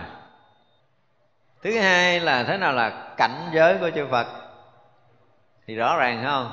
Để mình thấy rằng chư đại bồ tát còn không biết nổi cái cảnh giới chư phật đâu. Dù là đẳng giác bồ tát vẫn không biết nổi cảnh giới của chư phật. Đây là những điều mà để nhắc nhở chúng ta đừng có gì đó lạm dụng cái tri kiến, tri thức của mình. Cho nên từ xưa giờ rất ít có người dám luận giảng kinh hoa nghiêm là vì cái chỗ này. Các vị cũng thấy rõ là mình à, rõ ràng, ví dụ như bây giờ nói cảnh giới chư phật là mình chịu phải nói thật là mình chịu à. Không bao giờ mình có đủ cái đầu để mình hiểu như phần sau đức phật nói thì mình có thể lý luận được. Thế nào là chư phật gia trì? Cái sự gia trì lực của chư phật thì à, chúng ta cũng có thể nếm được một vài à, mùi nhỏ nhỏ. Chứ còn mà hiểu hết cái cảnh giới gia trì chư phật thì chắc chắn là chúng ta không bao giờ hiểu việc được đâu. Đó ví dụ như hồi trước mình nói tới cái à, nhiều ví dụ như cái hành tinh mình đang ở thôi thì khi đức phật đã tới đây thành phật rồi, thì đức phật thấy biết được cái hành tinh này tới ngày giờ nào nó băng hoại. Nghe chưa? Nhưng mà trước cái phút băng hoại đó là có một Đức Phật đó chưa ra đời trong cõi nước này. Thì Đức Phật sẽ dùng cái lực xíu siêu của mình để giữ cái hành tinh này lại, Cho tới khi một Đức Phật khác ra đời rồi tới hồi Đức Phật khác ra đời là giao cho ổng rồi mới xong cái sự gia trì của từ đây cho tới khi một Đức Phật khác ra đời trong cõi nước này. Mà nó không được quyền băng hoại trước đó. Ví dụ như vậy. Chứ nói thế giới nào tập trung hết tất cả những cái đầu các nhà khoa học giữ được một cục đất nào trên hành tinh này giữ còn không nổi để nó băng hoại, đừng nó giữ hết quả địa cầu này.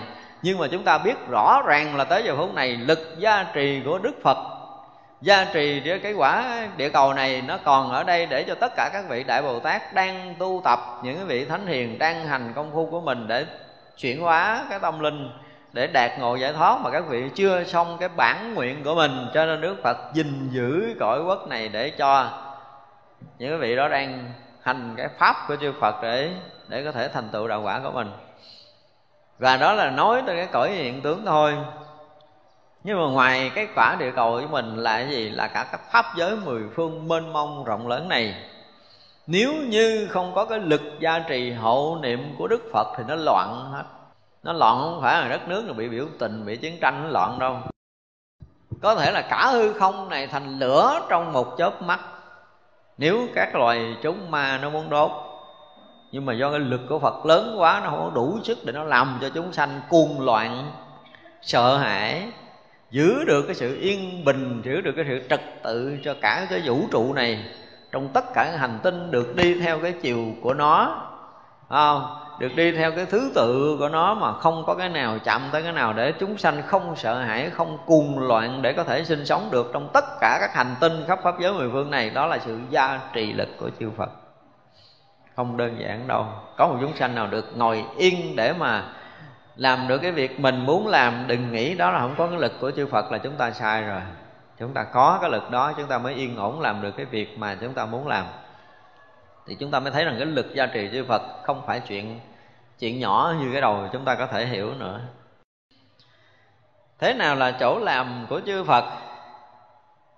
Chỗ làm của chư Phật thì chúng ta cũng không đủ cái đầu để có thể kể hết đâu. Ví dụ như tất cả chúng ta ngày hôm nay có mặt ở trong chùa này là gì? Thứ nhất là được cái sự gia trì lực của chư phật. Cái hai, cái thứ hai cũng là cái việc làm của chư phật. Chư phật sẽ làm cho mỗi vị thánh đại bồ tát thành phật. Thấy chưa? Đủ sức để có thể khai thị cho một vị đời đại bồ tát chứng phật quả. Và một chúng sanh cung trùng nhỏ nhất chưa hề có thiện tâm thì đức phật cũng làm cho nó phát khởi thiện tâm mà tiến hóa lần lần để chứng quả thánh hiền. Đó là việc làm của phật là tận cùng quá vị thánh hiền, cho tới tận cùng nghĩa cõi giới thấp thổi u ám nhất, đức phật cũng khai sáng được. Đó là việc làm của đức phật. Chứ đức là làm đức phật không phải làm bình thường ừ, không phải đức phật xuất hiện cõi này thiết mấy bài pháp vậy thì thôi. Chúng ta chỉ nhìn về đức phật, nhìn về chư phật, chỉ là đức phật thiết mấy trăm hội cái đầu của đó là cái đầu còn nhỏ lắm, không thể nào chúng ta thấy hết được cái việc làm của chư phật. Thấy chưa? Thì khắp pháp giới mười phương nào những cõi mà u ám, tâm tối nhất, thì đức phật cũng đem cái lực gia trì hộ niệm của mình để khai mở cái chỗ u ám, tâm tối đó. Những cái loài chúng sanh khổ đau nhất, đức phật khiến cho nó phát khởi thiện tâm để nó thoát khỏi những cái chỗ tâm tối đau khổ đó. Đó là việc làm của chư phật. Những việc làm của chư Phật là chúng ta không có đủ cái đầu để có thể nói tới tám ngàn kiếp sau chưa hết được một phần tỷ lý từ tỷ nữa việc làm chư Phật là kinh khủng lắm. Và không phải là Đức Phật mang thân đi làm chuyện như mình. Nói mà chỉ cần một lỗ chân lông của Đức Phật phóng ra một luồng hào quang chiếu khắp mười phương pháp giới, mỗi một cái phương là thành một vị Phật để độ hằng hà, sa số chúng sanh trong tất cả khỏi nước đó. Lỗ chân lông Đức Phật hành Phật sự thôi là đã không không đủ cái miệng ở trong tam giới này gom hết lại để có thể nói cũng không thể nào nói hết được chuyện nhỏ của Đức Phật đang làm hết cả cái miệng của tất cả chúng sanh con khắp pháp giới này mà gom lại để nói thì nói chuyện nhỏ chưa đủ. Còn mình thì mình không đủ sức để nói rồi. Nó đó là việc làm của chư Phật là ghê gớm như vậy. Thế gian này không có đủ lực, không có đủ trí để có thể thấy được. Thế nào là lực của chư Phật, thế nào là vô sở úy của chư Phật? Lực của Phật thì không còn ngôn từ để có thể diễn tả được. Ví dụ như mình muốn nói tới sức mạnh ha thì chỉ cần Đức Phật là búng ngón tay thôi, tất cả các hành tinh khắp vũ trụ này tan nát hết. Đức Phật chỉ cần là là đưa ngón tay ra là che tắt hết tất cả các ánh sáng của mặt trời khắp trong vũ trụ này. Nếu mà nói lực, á, lực đức phật là có thể để nguyên hoặc là bóp nát tất cả những hành tinh, tất cả vũ trụ đang có. Cho nên là cái lực phật muốn gìn giữ tất cả vũ trụ này là trong cái tay của đức phật giống như vậy gọi là cái lực. Nhưng cái lực thứ hai về mặt tâm linh, đức phật dạy dỗ từng chúng sanh nhỏ nhất những cái chuyện trong đời sống của nó. Ví dụ bây giờ nó đam mê những cái chuyện à, mà nó không phù hợp với con đường tiến hóa tâm linh. Nghe chưa? thì Đức Phật vẫn cho mày lên tới tột đỉnh nó rồi, Đức Phật cho mày té một cái đùng, cái bắt đầu thức tỉnh cái đau khổ trong cái đời sống này mình có được tất cả những cái mình muốn mà vẫn nếm cái mùi đau khổ đó mình giật mình cái mình đi theo con đường đạo lý. Lực tác động của chư Phật nó có cái thể oh, ờ, cái lực của chư Phật là không nói được. Cho nên tất cả chúng sanh sống trong pháp giới mười phương này nói một cái câu mà chúng ta gọi là gì? Yên tâm đi không? Yên tâm đi không có lúc nào chúng ta không có được cái sự gia trì hộ niệm trợ lực của chư Phật để chúng ta hướng vào con đường thiện cả. Cái là cái chúng ta nghiệp nó dày quá chúng ta không có đón nhận được nhiều để chúng ta không được chuyển hóa sớm mà thôi. Cái vô sự ý tức là cái không sợ hãi thì không nói được tới đức phật rồi đức phật à, à, không có sợ bất kỳ một cái điều gì vì sao? Vì nếu trí tuệ đức phật thấy đúng hết tất cả mọi cái, thấy tới hết tất cả mọi cái thấy thấu hết tất cả mọi cái, thấy không còn có một cái mãi may mê mờ nào trong tam giới này nữa. Cho nên cái sợ nó biến mất à. Đức phật muốn độ ai, muốn đi đến đâu thì đức phật đủ cái sức tự tại để độ. Muốn làm việc gì thì đủ cái sức tự tại để làm tức là cái thấy biết không còn có một chút chút mê mờ, nghi ngờ nào. Còn mình thì cái gì mình cũng nghi, đúng không? Mà đã có cái nghi thì cái gì? Nghi là chắc chắn phải sợ. Biết người này có chơi với mình họ tốt họ xấu giỡn mặt vậy chứ chưa chắc tốt rồi nha. Bắt đầu phòng bị, phải không? Sợ hãi nổi lên. Đó, người ta giao tiếp mình cái mình cũng thăm dò tại vì mình không có đủ sức để mình thấy hết người đó, biết hết người đó, hiểu hết người đó. Khi mà hiểu nhau hết rồi thì đỡ sợ hơn chút, đúng không? Đó. Cho nên đến khi mà trí tuệ chúng ta thấy đến sự thật rồi là coi như là hết sợ luôn. Như đức phật đã gọi là là một bậc giác ngộ tối thượng rồi. Trí tuệ đức phật là gần như không còn có bất kỳ một mảy may nào trong tam giới này mà không được trí tuệ đức phật soi thấu. Soi thấu về mặt bề trái rất là tường tận rồi thậm chí là con đường nó đi như thế nào, đức phật thấy rất là rõ. Thì là không còn cái gì để có thể nghi. Cho nên đức phật nói là không còn lợn cận tâm trong không còn nghi ngờ là tôi nói vậy không biết đúng hay không nữa. Không có chuyện này không? về mặt lý luận thì đức phật gần như là nói một cách chính xác, không lời nào không có phù hợp với chân lý. Và không có một hành động nào của chư phật không lợi lạc hằng hà, sẽ xấu quần sanh. Cho nên cái việc làm cũng như là cái cái vô sở quý đó là hết đi cái sợ hãi lâu rồi, chứ không phải là chứng tới quả phật mới hết đâu. Tức là khi chứng quả thánh hiền gần như là hết cái sợ hãi mới có thể chứng được. Thế nào là tam muội của chư phật? Thì chỗ này gọi là phật định thì chúng ta chịu. Cái định của phật thì ờ, chừng nào chúng ta chứng tới quả phật chúng ta mới biết. Nếu mà đức phật có hiện ở phía sau thì chắc mình cũng mù mịt luôn, mình cũng không biết nổi đâu. Thế nó là thần thông của đức phật thần thông đức phật là hết đường để có thể nói rồi. Không? Ví dụ như bây giờ mà cái lực của cái thần thông của đức phật á, nó giống như cái chuyện mình kể ngày một kiền liên đi. Thấy chưa? Ngày một kiền liên vận hết tất cả những thần thông mình để thấy cái đảnh môn đức phật đi lạc ra một cõi nước khác. Và khi mà được đức phật ở cõi nước đó nói là người nó đi lạc qua một nước quá xa rồi. Trải qua gọi là mấy ngàn năm của ánh sáng người mới tới đây ngàn năm ánh sáng có nghĩa là ánh sáng đi tới một ngàn năm một một một một cái gì đó một giây thôi là mấy trăm ngàn km trên giây rồi.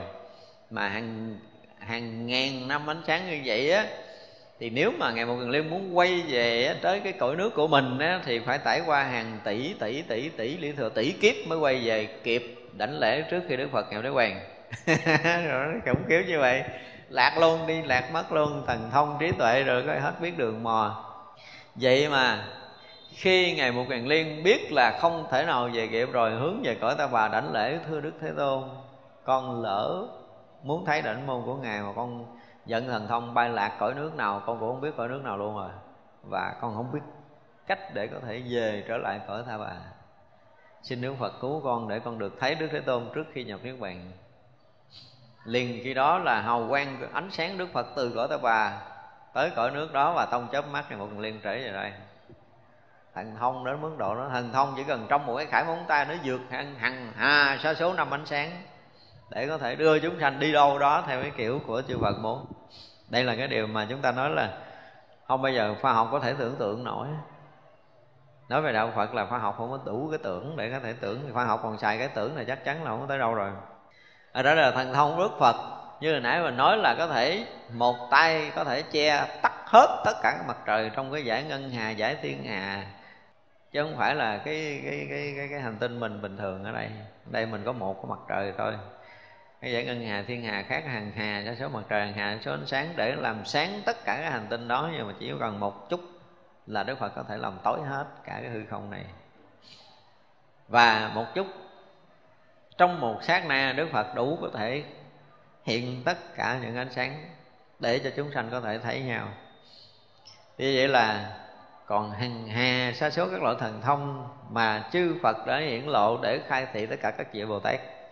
Đức Phật vẫn ngồi trong đạo tràng mà hiện thân khắp tất cả cõi nước mười phương để khai thị cho tất cả chư đại Bồ Tát nghe để mà hiểu đạo lý để tu tập thì đây là một loại đại thần thông thực sự. Mà không phải Đức Phật nói bằng ngôn ngữ, bằng lời nói của của riêng mình, mà nói bằng ngôn ngữ, bằng lời nói của tất cả các cõi nước, bằng tất cả những cái thân tướng Đức Phật hiện khắp mười phương để khai thị chúng sanh thì đó là những cái điều mà với cái đầu người phàm của mình là không bao giờ đủ sức để có thể hiểu hết được tất cả những cái điều mà chư Phật đã từng làm. Thế nào là chư Phật tự tại? Thì rõ ràng là không có cái gì ngăn ngại với Đức Phật cả. Trong mười phương pháp giới này không? Có nghĩa là Đức Phật muốn làm cái gì, ở đâu để lợi lạc quần sanh thì trong một sát na là Đức Phật làm được. Không cái gì có thể ngăn bích như mình bây giờ á mình à, muốn à, đi xuống cái cõi thấp hơn mình thôi là cái cõi súc sanh thôi. Thì sao? Mình phải đợi cho tới khi mình chết. Thấy không? Chết rồi mình mới xuống cái loài đó. Xuống cái loài đó mình phải chung cho bào thai đó. À, chung cho bào thai đó mà nó ra thành cái loài đó thì mới nói ngôn ngữ cái loài đó để độ được cái loài đó. Nó mình nó lòng vòng vậy. Còn chư phật không cần chư phật thì không cần chuyện đó. Trong một sát na thôi, sư phật đã hiện tất cả các thân tướng của tất cả các cõi nước ở mười phương để thành cái loài đó mà thuyết pháp độ sanh. Sát na thôi.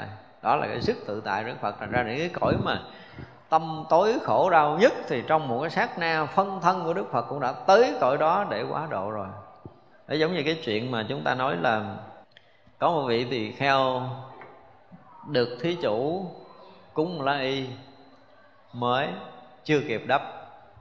Bữa đó đi khất thực bị tai nạn tạch thú cắn chết. Thì vậy là theo luật của chùa thì vị tăng ở trong chùa chết làm lễ ma để ờ, phân chia. Thì vị tỳ kheo này quá yêu cái chiếc y của mình.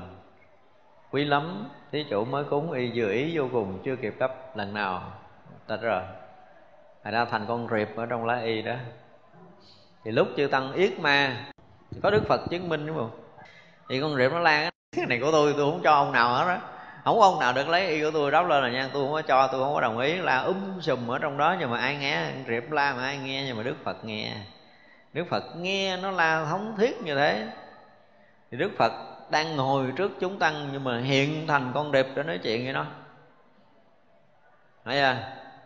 Thời con rệp, có một người đồng ngôn ngữ của mình đức phật hiện thành con điệp nói này, cầm cái miệng lại đừng có la rùm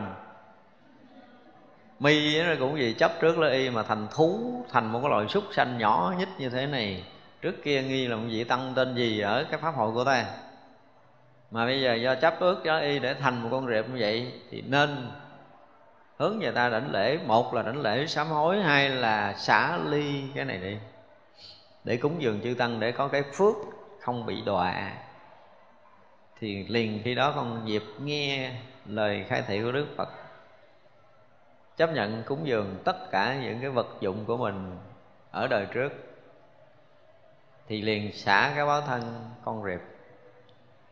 Lúc đó đức phật mới nói với chúng đại tỳ kheo là lấy lá y đó, dở ra cái gốc đó con rệp đó nó mới chết á.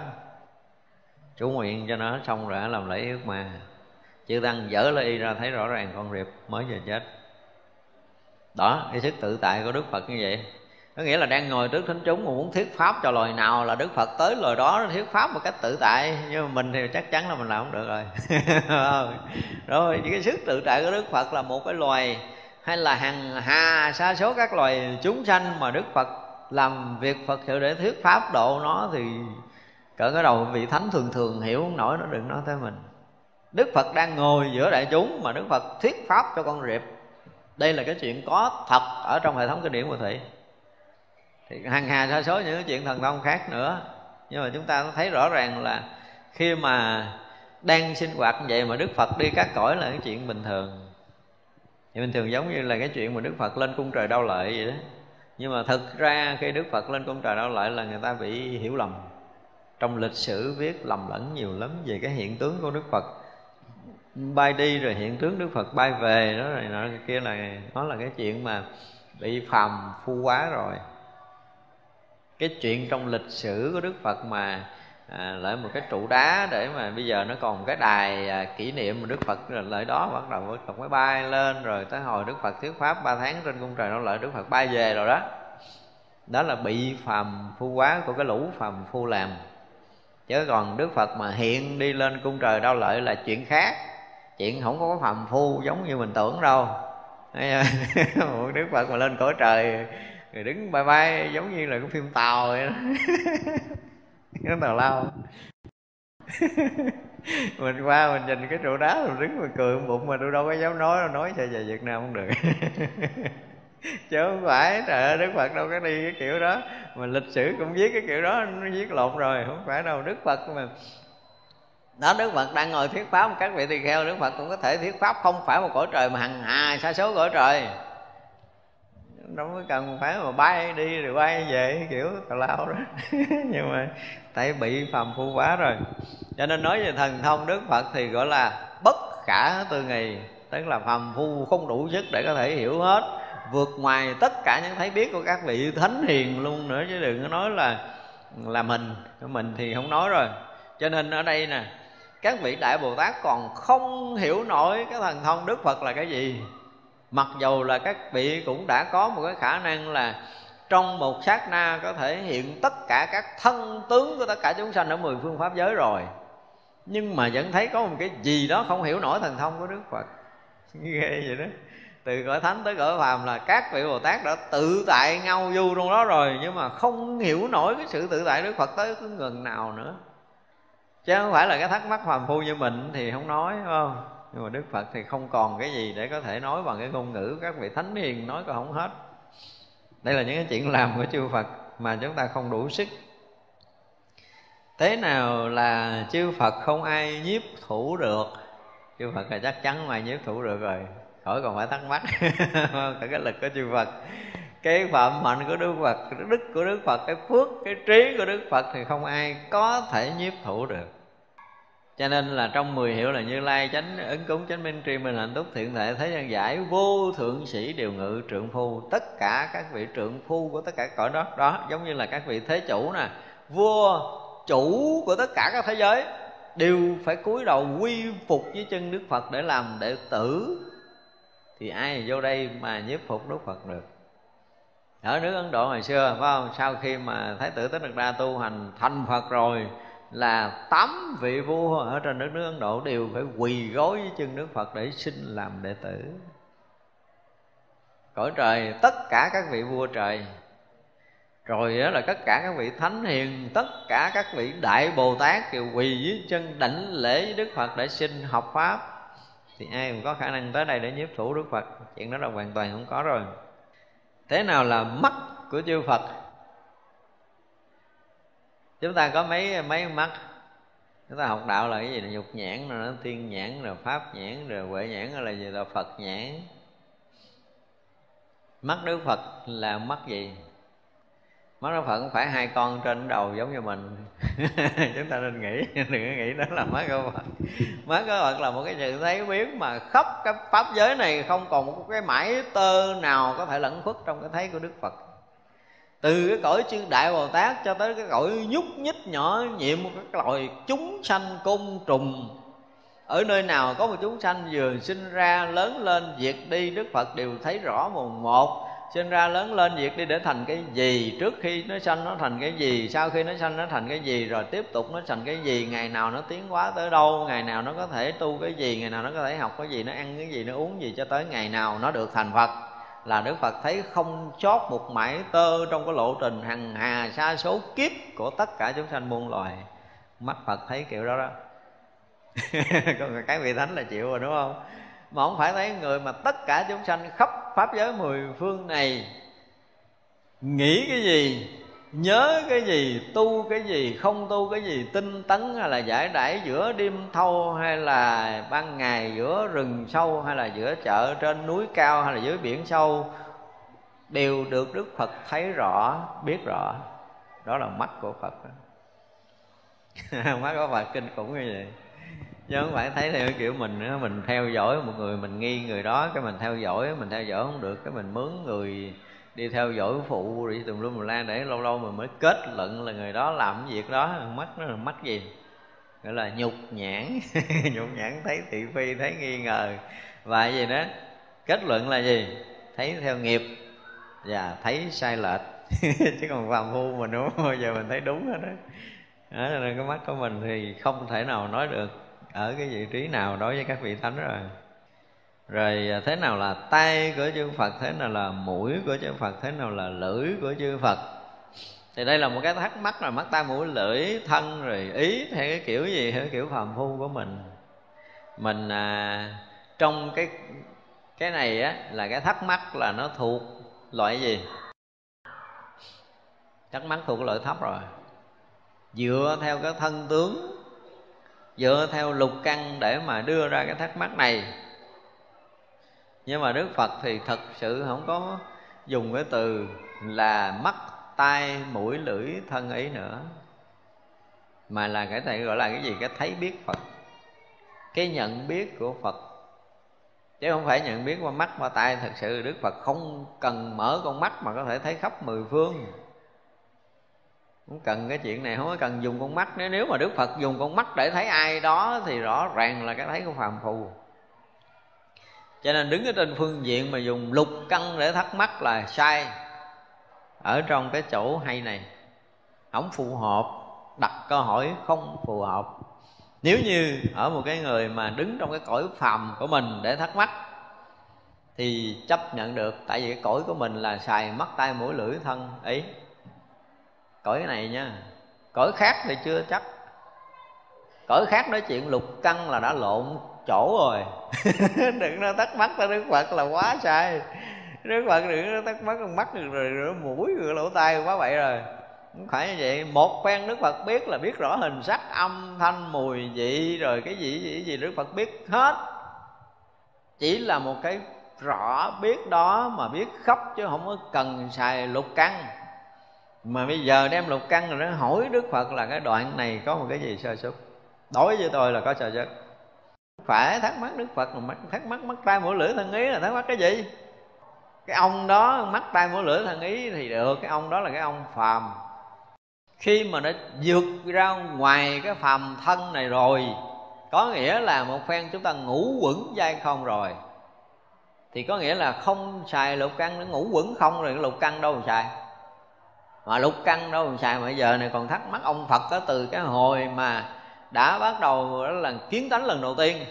Dụng từ như vậy đi, cho trải qua hằng hà xa số kiếp để có thể chứng thành phật quả, thì không có dùng lục căn để xài như cái kiểu phàm phu của mình đâu, đừng có tưởng tượng.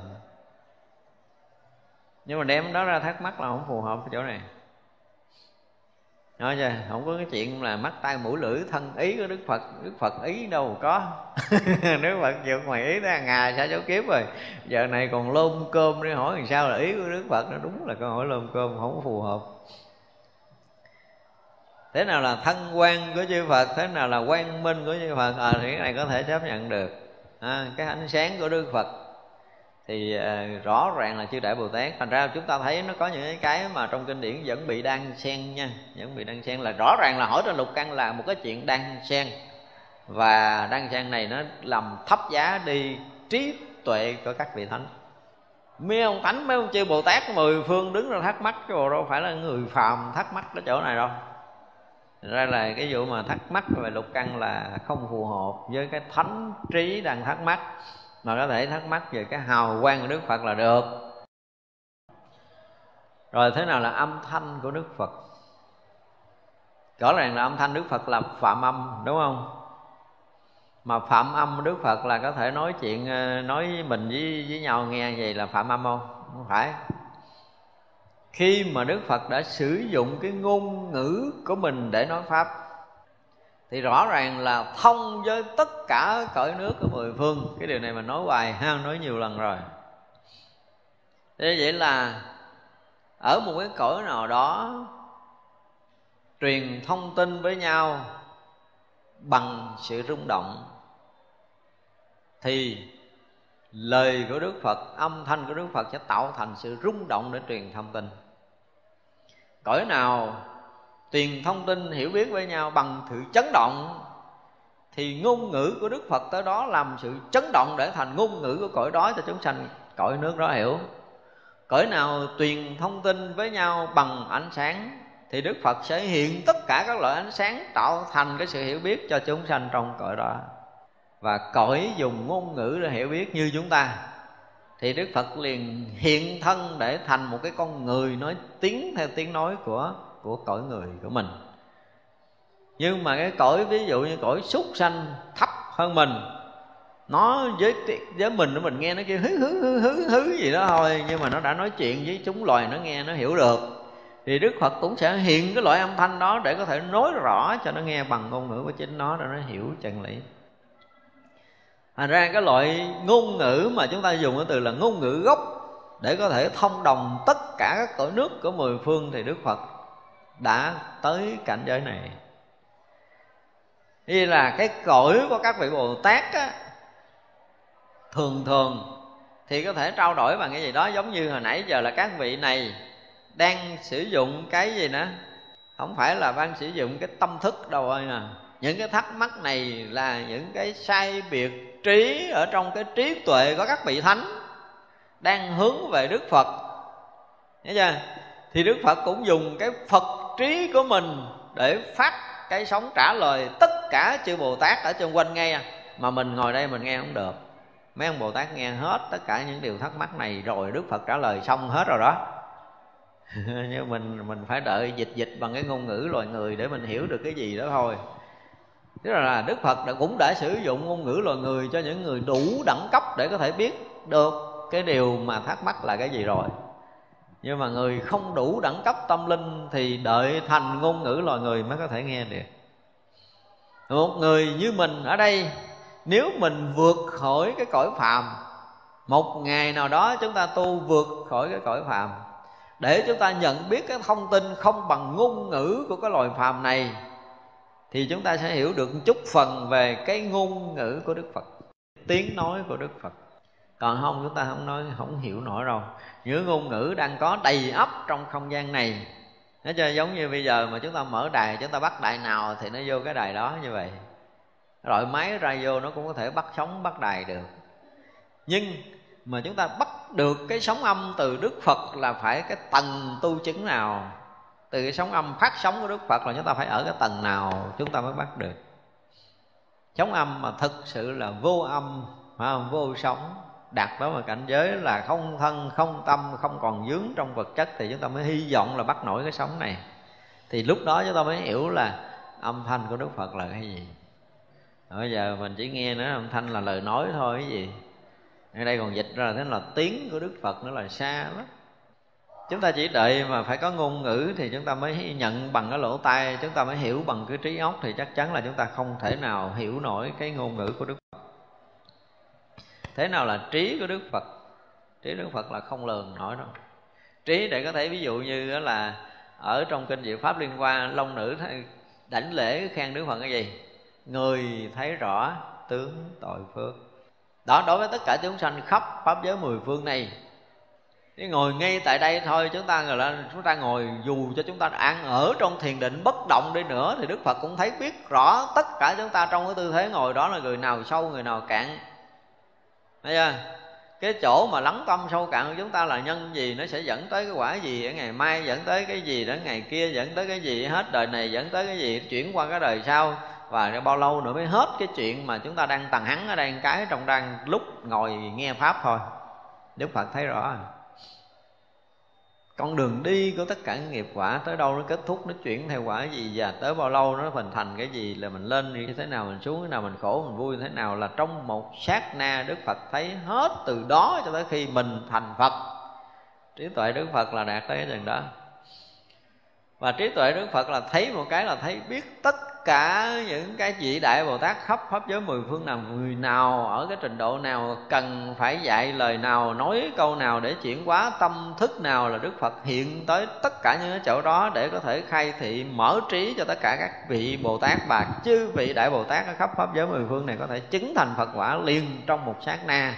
Thì trí tuệ đức phật thừa sức để làm chuyện đó trong vòng một sát na thôi không? tất cả những cái thánh trí của tất cả chư đại bồ tát, đức phật thấy là biết ở chỗ nào.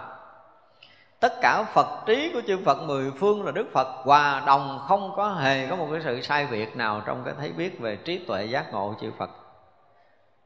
Thì vậy là trong cái trí thánh, phải không? Trong cái phật trí của đức phật thì đức phật đã đạt đến mức độ tận cùng cái trí tuệ giác ngộ.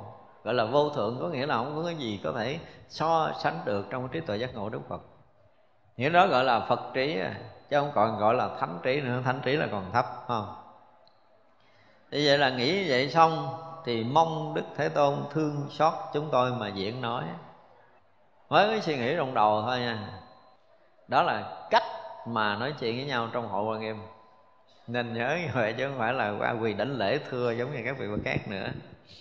Lại thập phương chư phật đều vì chư bồ tát mà diễn thiết ở đây lại có nói là nhân thập phương chư Phật, tức là thắc mắc tiếp á. Vì các vị đại bồ tát mà diễn diễn thuyết thế giới hải, tức là cái thế giới rộng lớn, chữ hải chúng ta có thể gồm cái từ rộng lớn lại để hiểu theo cái kiểu phàm phu của mình. Thì vậy là diễn thuyết cái thế giới rộng lớn, chư Phật diễn thuyết cho chư đại bồ tát nghe như thế nào? Đây là diễn thuyết thế giới rộng lớn mà hiểu theo cái kiểu phàm của mình là rộng kiểu gì? Là đông ha phương đông, phương tây, phương nam, phương bắc, đông nam, tây nam, đông bắc, tây bắc, thượng phương và hạ phương, gọi là thập phương thế giới mười phương được tạm gọi là rộng lớn với mình, gọi là thế giới hải thì khi mà chư Phật mười phương thiện diễn thiết thế giới hải nó như thế nào? Không? đó là cái thắc mắc, chúng ta vẫn còn đang thắc mắc. Rồi chúng sanh hải như thế nào? Tức là khắp pháp giới mười phương là đã rộng rồi thì chúng sanh trong cái pháp giới đó như thế nào nữa? Rồi pháp hải, rồi an lập hải và phật hải như thế nào? Tất cả những cái thấy biết rộng lớn rồi chư phật thuyết ra làm sao? Rồi phật ba la mật là cái gì? Phật giải thoát là cái gì? Phật biến hóa hải là cái gì? Phật diễn thiết hải là gì? Phật danh hiệu hải là cái gì? Phật thọ lượng hải là cái gì? Vân vân. Tức là các vị bồ tát đang thắc mắc không? Thắc mắc từ cái chỗ mà đức phật của mình cho tới chư phật mười phương thuyết pháp như thế nào. Chúng ta thấy cái thắc mắc chư đại bồ tát có một cái gì nó khác thắc mắc của bà mình không ví dụ, nhưng mà nói nó chưa lại nữa là chư phật thập phương vì chư bồ tát mà diễn thuyết thế giới hải như thế nào. Tức là đối với chư Phật mười phương không có nói cái chuyện thường thường nữa. Ở các cõi nước khác không nói chuyện thường nữa mà nói cái thế giới rộng lớn, mênh mông như thế nào? Từ một người mà theo học Phật pháp hiểu, theo cái hiểu gọi là cái gì? Cái vũ trụ quan. À vũ trụ quan của Phật giáo là một cái gì đó cái nhìn về vũ trụ mênh mông. Cái ánh sáng để soi thấu mênh mông vũ trụ pháp giới này mà chư Phật cũng đã từng nói là gì? Hằng hà sa số thế giới. Mà chuyện đó cho tới giờ phút này, khoa học đã phát triển rồi mà thấy được được nhiều cái mặt trời, thấy được mặt trăng, thấy được sao kim mà sao quả, sao mọc gì đó, có mấy mấy mấy hành tinh chưa đầy chục hành tinh nữa. Tức là khoa học khả năng giỏi lắm rồi là nhận biết chừng chục hành tinh. Nhưng mà nhận biết hành tinh đó là chỉ biết hành tinh đó thôi, chứ biết chúng sanh đó sống làm sao thì khoa học chưa biết nổi à. Lên cung trăng là là là là là các phi hành gia vũ trụ của mình là đâu biết có ai trở đâu đúng không? Chưa bao giờ nghe thông tin là ở trên kia người ta sống như thế nào, ăn như thế nào, uống thế nào, chưa biết. Đem đất về phân chất này, chất kia chơi, mà những cái chất đó rõ ràng là máy, mình không có phân được. Đừng nghĩ lấy trên đó về, rồi xuống đây chúng ta phân chất, rồi chúng ta tìm sự sống. Ừ, nhưng làm chuyện dư thừa tốn tiền. Tiện cứu dân nghèo hay hơn. Chứ làm sao khác tỏi nước là khác tâm thức, khác tâm thức là khác cách sống. Tôi đố mấy người mà chưa chứng thánh, mấy người biết được. Nữa chứng thánh đâu có biết đâu cho nên thấy vậy á, nội trong cái cõi của mình, cái chỗ của mình đang ngồi ở đây nè, có bao nhiêu loài, bao nhiêu triệu, bao nhiêu tỷ loài đang có mặt ở trước mặt chúng ta trong một gan tấc này thôi. Khoa học chưa đủ sức để chứng minh, đừng nói lên tới hành tinh, mất công lắm. Lên tới cung trăng là chuyện thừa rồi. Làm sao mà trong một gan tất nhỏ này mà khoa học chứng minh được khoảng chừng một tỷ loài chúng sanh đang sinh hoạt ở đây á? Thì mới hy vọng là có một chút mắt gì đó tâm linh. Nói gì cõi giới khác. Cho nên chúng ta mới thấy rõ ràng là ví dụ như bao nhiêu cái sóng thôi, bao nhiêu cái sóng ở trong cái cõi này rõ ràng là mắt phàm mình không thấy, nhưng mà đài nó bắt được thì sóng điện thoại cũng bắt được. Ví dụ như ở đây có một cái ngàn cái điện thoại, có một ngàn số sim mà có một ngàn người gọi tới một lượt thì một ngàn điện thoại ngay tại đây nó bắt được tất cả các sóng khác đi lại. Rõ ràng đây là có hàng ngàn cái sóng điện thoại rồi rồi tất cả các sóng khác nó đang xen, rối ren khắp một cái môi trường chúng ta đang sống ở đây. Nhưng mắt phàm mình đâu có thấy đâu. Thì vậy là các loài chúng sanh khác nó sinh hoạt theo cái kiểu cái sống não của nó. Nó không hiện ra hình tướng giống như mình. Nó còn rối róc tỷ lần của cái sóng điện thoại đang để một ngàn cái điện thoại ở đây nữa. Khoa học cũng đủ sức chứng minh cái sống này. Thì thế giới hải nó là như vậy, phải không? Tức là trong một cái chỗ rất nhỏ, một cái điểm rất nhỏ giữa cái hư không này là một cái thế giới của một chúng sanh đang sinh sống à thì vậy là một cái khoảng hư không rộng lớn mà chúng ta đang thấy là hàng hà sa số chúng sanh đang sinh sống hàng hà sa số thế giới chúng sanh đang sinh sống ở trong đó. Với mắt của phật, đức phật thấy hết cho nên chư Phật ở mười phương đang hiển hiện và thuyết pháp cho các chúng đệ tử mình ở chỗ này nè, ở trước mặt mình ngay trên đầu của mình, ở bên trái, bên phải, gần như là tất cả các cõi nước đều có, tất cả chư Phật trong cái cõi đó để thuyết pháp cho chúng sanh trong cõi đó đang nghe, nhưng mà mình thì mình lại nghe không nổi. Mình thì mình nghe kiểu của mình, phải không? Nghe theo kiểu phàm của mình, cho nên mình không có thông hỏi, hiểu nổi cái thế giới hải và chúng sinh hải nhiều như thế rồi cái Phật hải và ba la mật hải, ba la mật thì chúng ta đã học rồi, đúng không? Ba la mật thì chúng ta không cần lặp lại lục độ ba la mật thì đó là cái chung chung của các vị bồ tát. Như vậy là, ví dụ như mình nói cái cái bố thí thôi. Bố thí gọi là bố thí nội tài của chư Phật thôi. Nói cái sự rộng lớn, thì khi mà Đức Phật đã chứng thành phật quả, thì khắp pháp giới mười phương này một lượt được đức phật để cái tâm từ tới. Không có một cái chỗ nào thiếu sót hết. Cái lòng từ của đức phật đã phủ khắp pháp giới mười phương này một lần, ngay khi chứng thánh quả, chứ không cần chứng phật quả. Nghe chứng thánh quả là từ tâm của đức phật đã rải khắp tất cả chúng sanh, muôn loài, từng cái sợi tơi mãi tóc ở khắp pháp giới này đều có cái tâm từ của chư phật và chư đại bồ tát, chư vị thánh hiền đây chúng ta mới thấy rõ ràng là cái cách mà gọi là ba la mật, bố thí ba la mật là như vậy. Tức là không có còn có bất kỳ một cái chỗ nào mà không đem cái từ tâm, không đem cái sự lợi ích cho khắp tất cả chúng sanh. Và trong từng sát na một, đức phật phân thân hằng hà, sa số các cõi để khai thị, để giáo hóa, để gìn giữ, để bảo hộ cho tất cả chư đại bồ tát và tất cả chúng sanh khắp pháp giới mười phương này tiến tu đạo nghiệp. Đó là tạm gọi là bố thí pháp. À, bố thí pháp. Đó bố thí đó mới gọi là ba la mật hải á. Tức là nói chuyện không phải cho chúng hội đạo tràng năm ngàn người một cái thế giới này nghe nữa mà nói một cái là cái khóc phá giới mười phương gọi là bố thí pháp rộng lớn và ví dụ như bây giờ ngồi ở đây để thuyết pháp, thì chỉ có chúng hội có nhiêu đây thôi, ngàn người trở lại, phải không? Thì cái tâm đó là chưa gọi là tâm lớn, gọi là thế giới hải đâu, phải chưa? Bây giờ trong cái cõi này, nếu như một người mà thuyết pháp đủ cái lực để có thể dùng cái ngôn ngữ nó vượt phàm, thì sẽ có một cõi khác nghe. Vượt phàm tới một cõi nào đó thì cõi đó sẽ nhận biết được đó, vị chư thiên cũng có thể hiểu được bằng cái loại ngôn ngữ khác cho không thể hiểu bằng cái kiểu nói của mình ở đây. Chư thiên thì không đợi mình nói để hiểu rồi. Thật ra nếu mà một vị mà ở trong cái cái định á, sâu mà đã vượt qua hết những cái cảnh giới chư thiên, thì vị đó sẽ hiểu được hết ngôn ngữ các cảnh giới này. Do đó khi vị đó thuyết pháp thì tất cả những cảnh giới này đều được nghe. Nếu muốn còn không là chỉ cho cõi người nghe, loài người nghe theo các loài đó nghe không được, các loài thấp hơn nghe cũng không được, hiểu không được. Thì là thế giới cũng tràn ngập xung quanh, nhưng mà không có tới với nhau được, không có chạm nhau được. Đó là điều đặc biệt thấy không? Đó là điều đặc biệt. Thành ra là cái sự mà gì đó, biến hóa rồi à, cái ba la mật của đức phật. Những cái mà đức phật làm rồi, từ cái bố thí rồi, nói chuyện không có cái chuyện trì giới ở đây nữa tại vì luôn luôn với cái trí tuệ phật đạo là chư phật chư đại bồ tát đã thấy đúng chân lý rồi, cho nên luôn luôn thấy bằng trí tuệ giác ngộ là không còn lệch lạc nữa rồi. Sống bằng cái trí tuệ giác ngộ là không có sai nữa rồi, cho nên nói chuyện giữ giới là cái chuyện thành thừa không? Và lúc nào cũng sống với trí tuệ sáng suốt, giác ngộ giải thoát rồi, cho nên không còn bị lầm mê sanh tử, nói chuyện tinh tấn cũng thành thừa lúc nào cái thấy biết của đức phật cũng đầy đủ trọn vẹn hết rồi, không có chuyện mà nhẫn nhịn.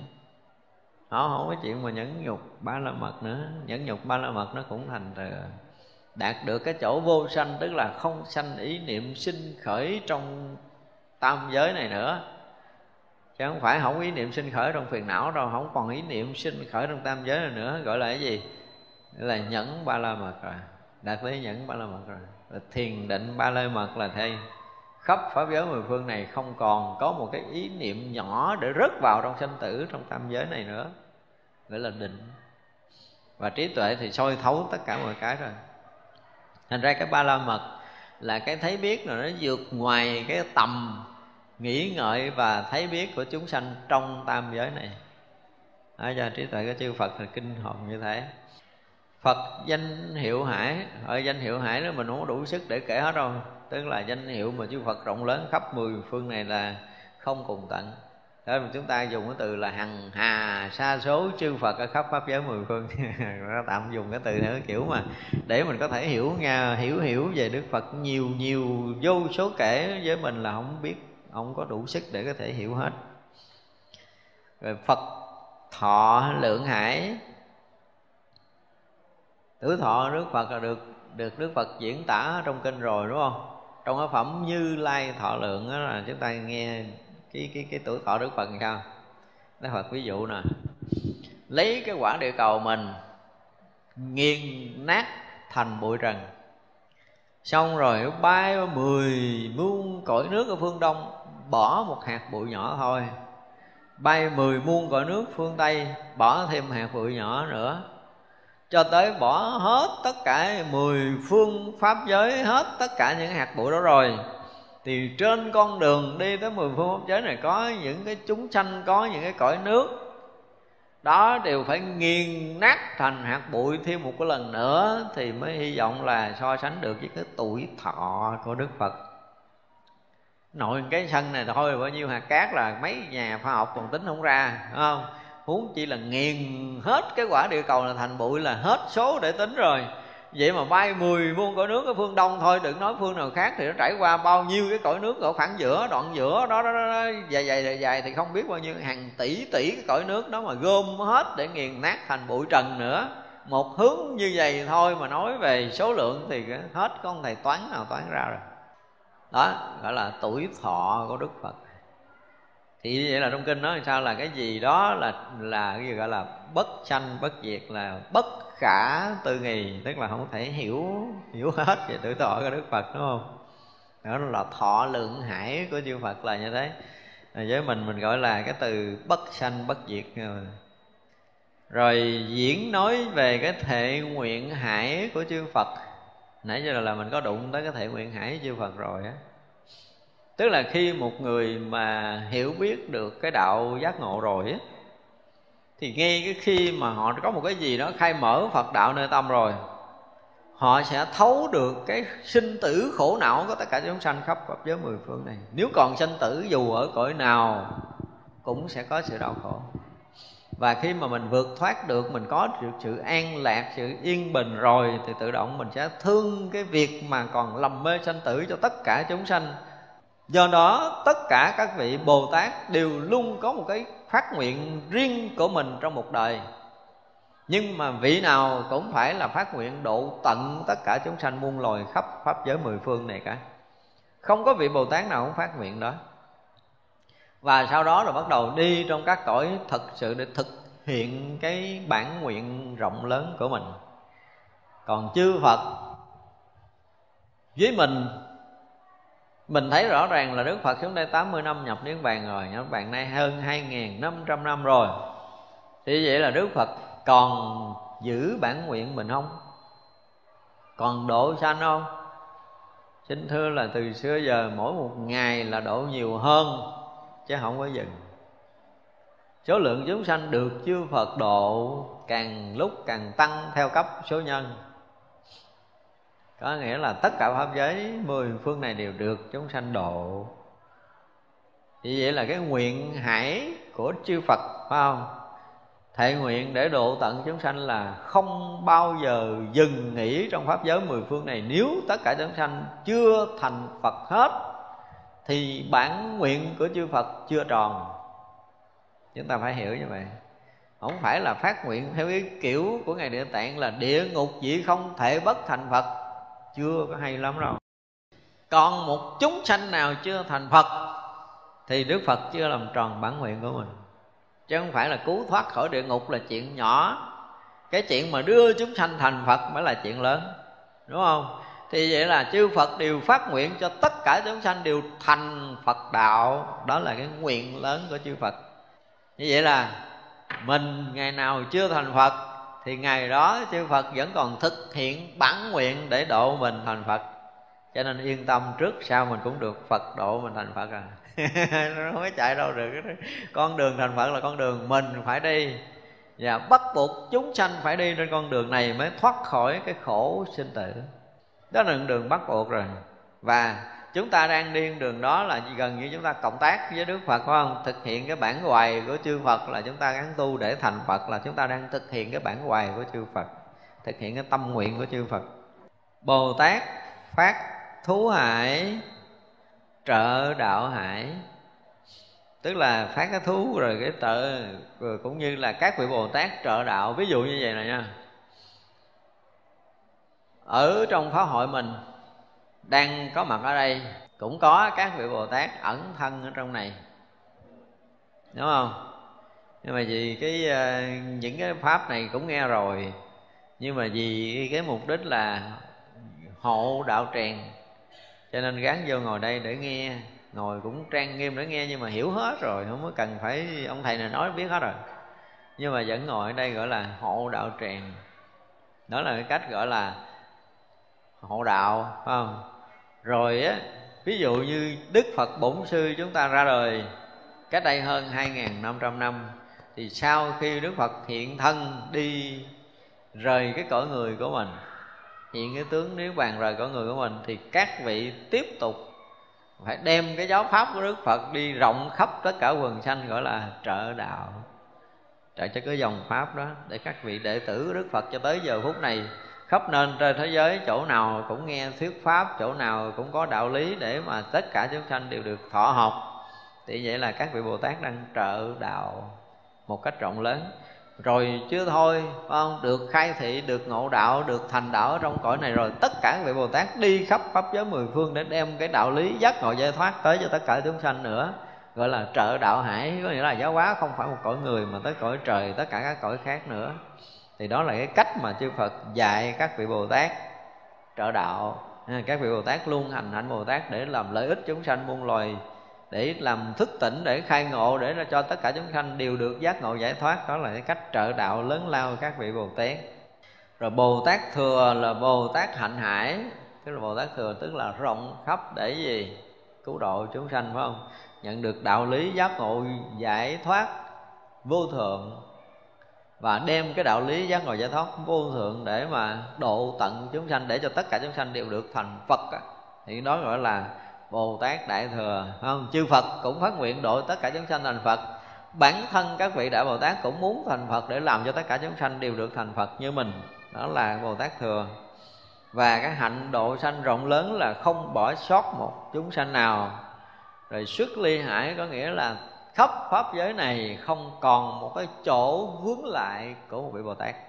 Đạt tới cái chỗ mà gọi là không còn cái chỗ vướng lại nữa đó là xuất ly rộng lớn. Thì từ cái cõi phàm cho tới cõi thánh cũng không có chỗ để dính lại đừng nói là dính trong lục đạo luân hồi này gọi là xuất ly hải. Thần thông hải bồ tát à, bồ tát thần thông. Thì thần thông ngoài là ngoài lục thông ra rồi chúng ta hiểu là thiên nhãn thông, thiên nhĩ thông, rồi thần túc thông, rồi tha tâm thông, rồi túc mạng thông, rồi lậu tận thông gì đó, thì các vị bồ tát đều đầy đủ luật thông. Không thiếu sót. Cho nên muốn đi cõi nào, muốn sử dụng cái thân tướng nào ở cõi nước nào, thì liền khi đó vị bồ tát liền hiện cái thân nướng đó ở cõi nước đó để nói ngôn ngữ đó mà độ sanh. Chư đại bồ tát đều sử dụng được cái điều này. Hoặc là muốn hiện thân ở đâu để thành phật thì các vị bồ tát cũng đủ sức để hiện thân tới đó để thành phật. Các vị đại bồ tát thì luôn luôn có các khả năng thần thông phép màu để có thể khai thị, để có thể quá độ chúng sanh trong bất kỳ giờ phút nào là các vị bồ tát sẽ làm. Thì bồ tát ba la mật hải, bồ tát địa hải, bồ tát trí hải, vân vân. Thì cái ba la mật hải là mình nãy mà nói rồi, phải không? Rồi cái địa hải là gì? Cái nơi trốn ở của một vị bồ tát đất, địa của vị bồ tát, an trú. Là gì? Là gì? Ở đâu? Là trên đầu của mình. Mấy ông đang ngồi á. Không tất cả là, tất cả cõi nước mười phương không có chỗ nào không phải là đất của vị bồ tát. Tại vì khi một vị bồ tát đã nhập trong pháp giới tánh rồi là gì? Là đồng với mười phương pháp giới này. Thành ra là chỗ nào cũng là mảnh đất của các vị bồ tát hết đó rồi cái thấy biết của các vị bồ tát cũng vậy. Khi chư Phật đã thấy biết hết mười phương pháp giới này như thế nào, thì các vị đại Bồ Tát cũng thừa sức để có thể thấy biết được khắp như vậy. Và chư Phật đang giáo hóa để cho tất cả các vị Bồ Tát, tức là chư Phật mười phương giáo hóa cho các vị đại Bồ Tát về cái trí rồi về cái địa vân vân, thì như vậy là những cái thắc mắc của các vị đại Bồ Tát trong pháp hội này, phải không? Hồi nãy giờ là mới có nói lên đó, thắc mắc thôi thắc mắc đó mới là cái nghĩ ở trong đầu thôi nha. Chúng ta nên nhớ điều này. Mới có nghĩ thôi. Còn là được chư Phật trả lời hay là cái gì là ở đoạn sau chúng ta sẽ sẽ học tiếp. Như vậy là chúng ta sẽ ngưng cái buổi nói chuyện ở đây ha. Buổi sáng này à, suy nghĩ chút chút như vậy đi rồi chiều hy vọng Đức Phật trả lời cái gì. Hỏi gì chắp tay hồi hướng chúng ta nghĩ chúng sanh vô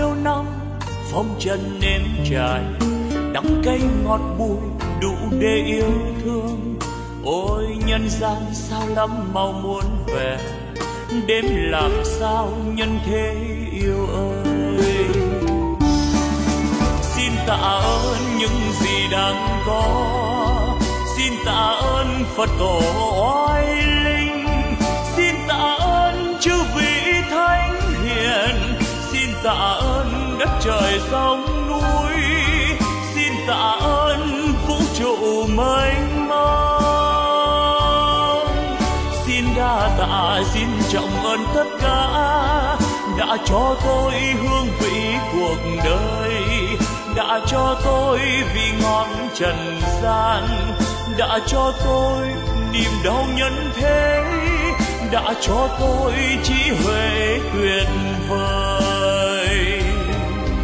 Để bây giờ đạo đời tỏ ràng ánh đạo vàng tỏa khắp nhân gian.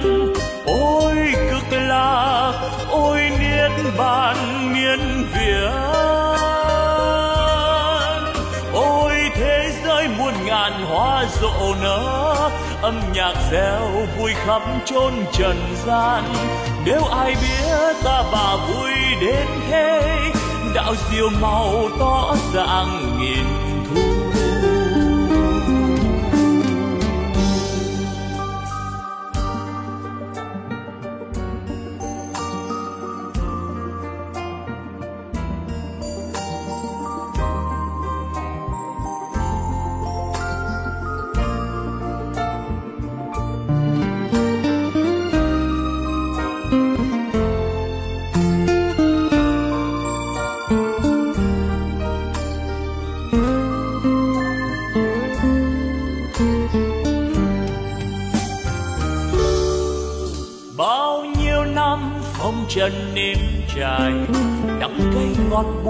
đủ để yêu thương.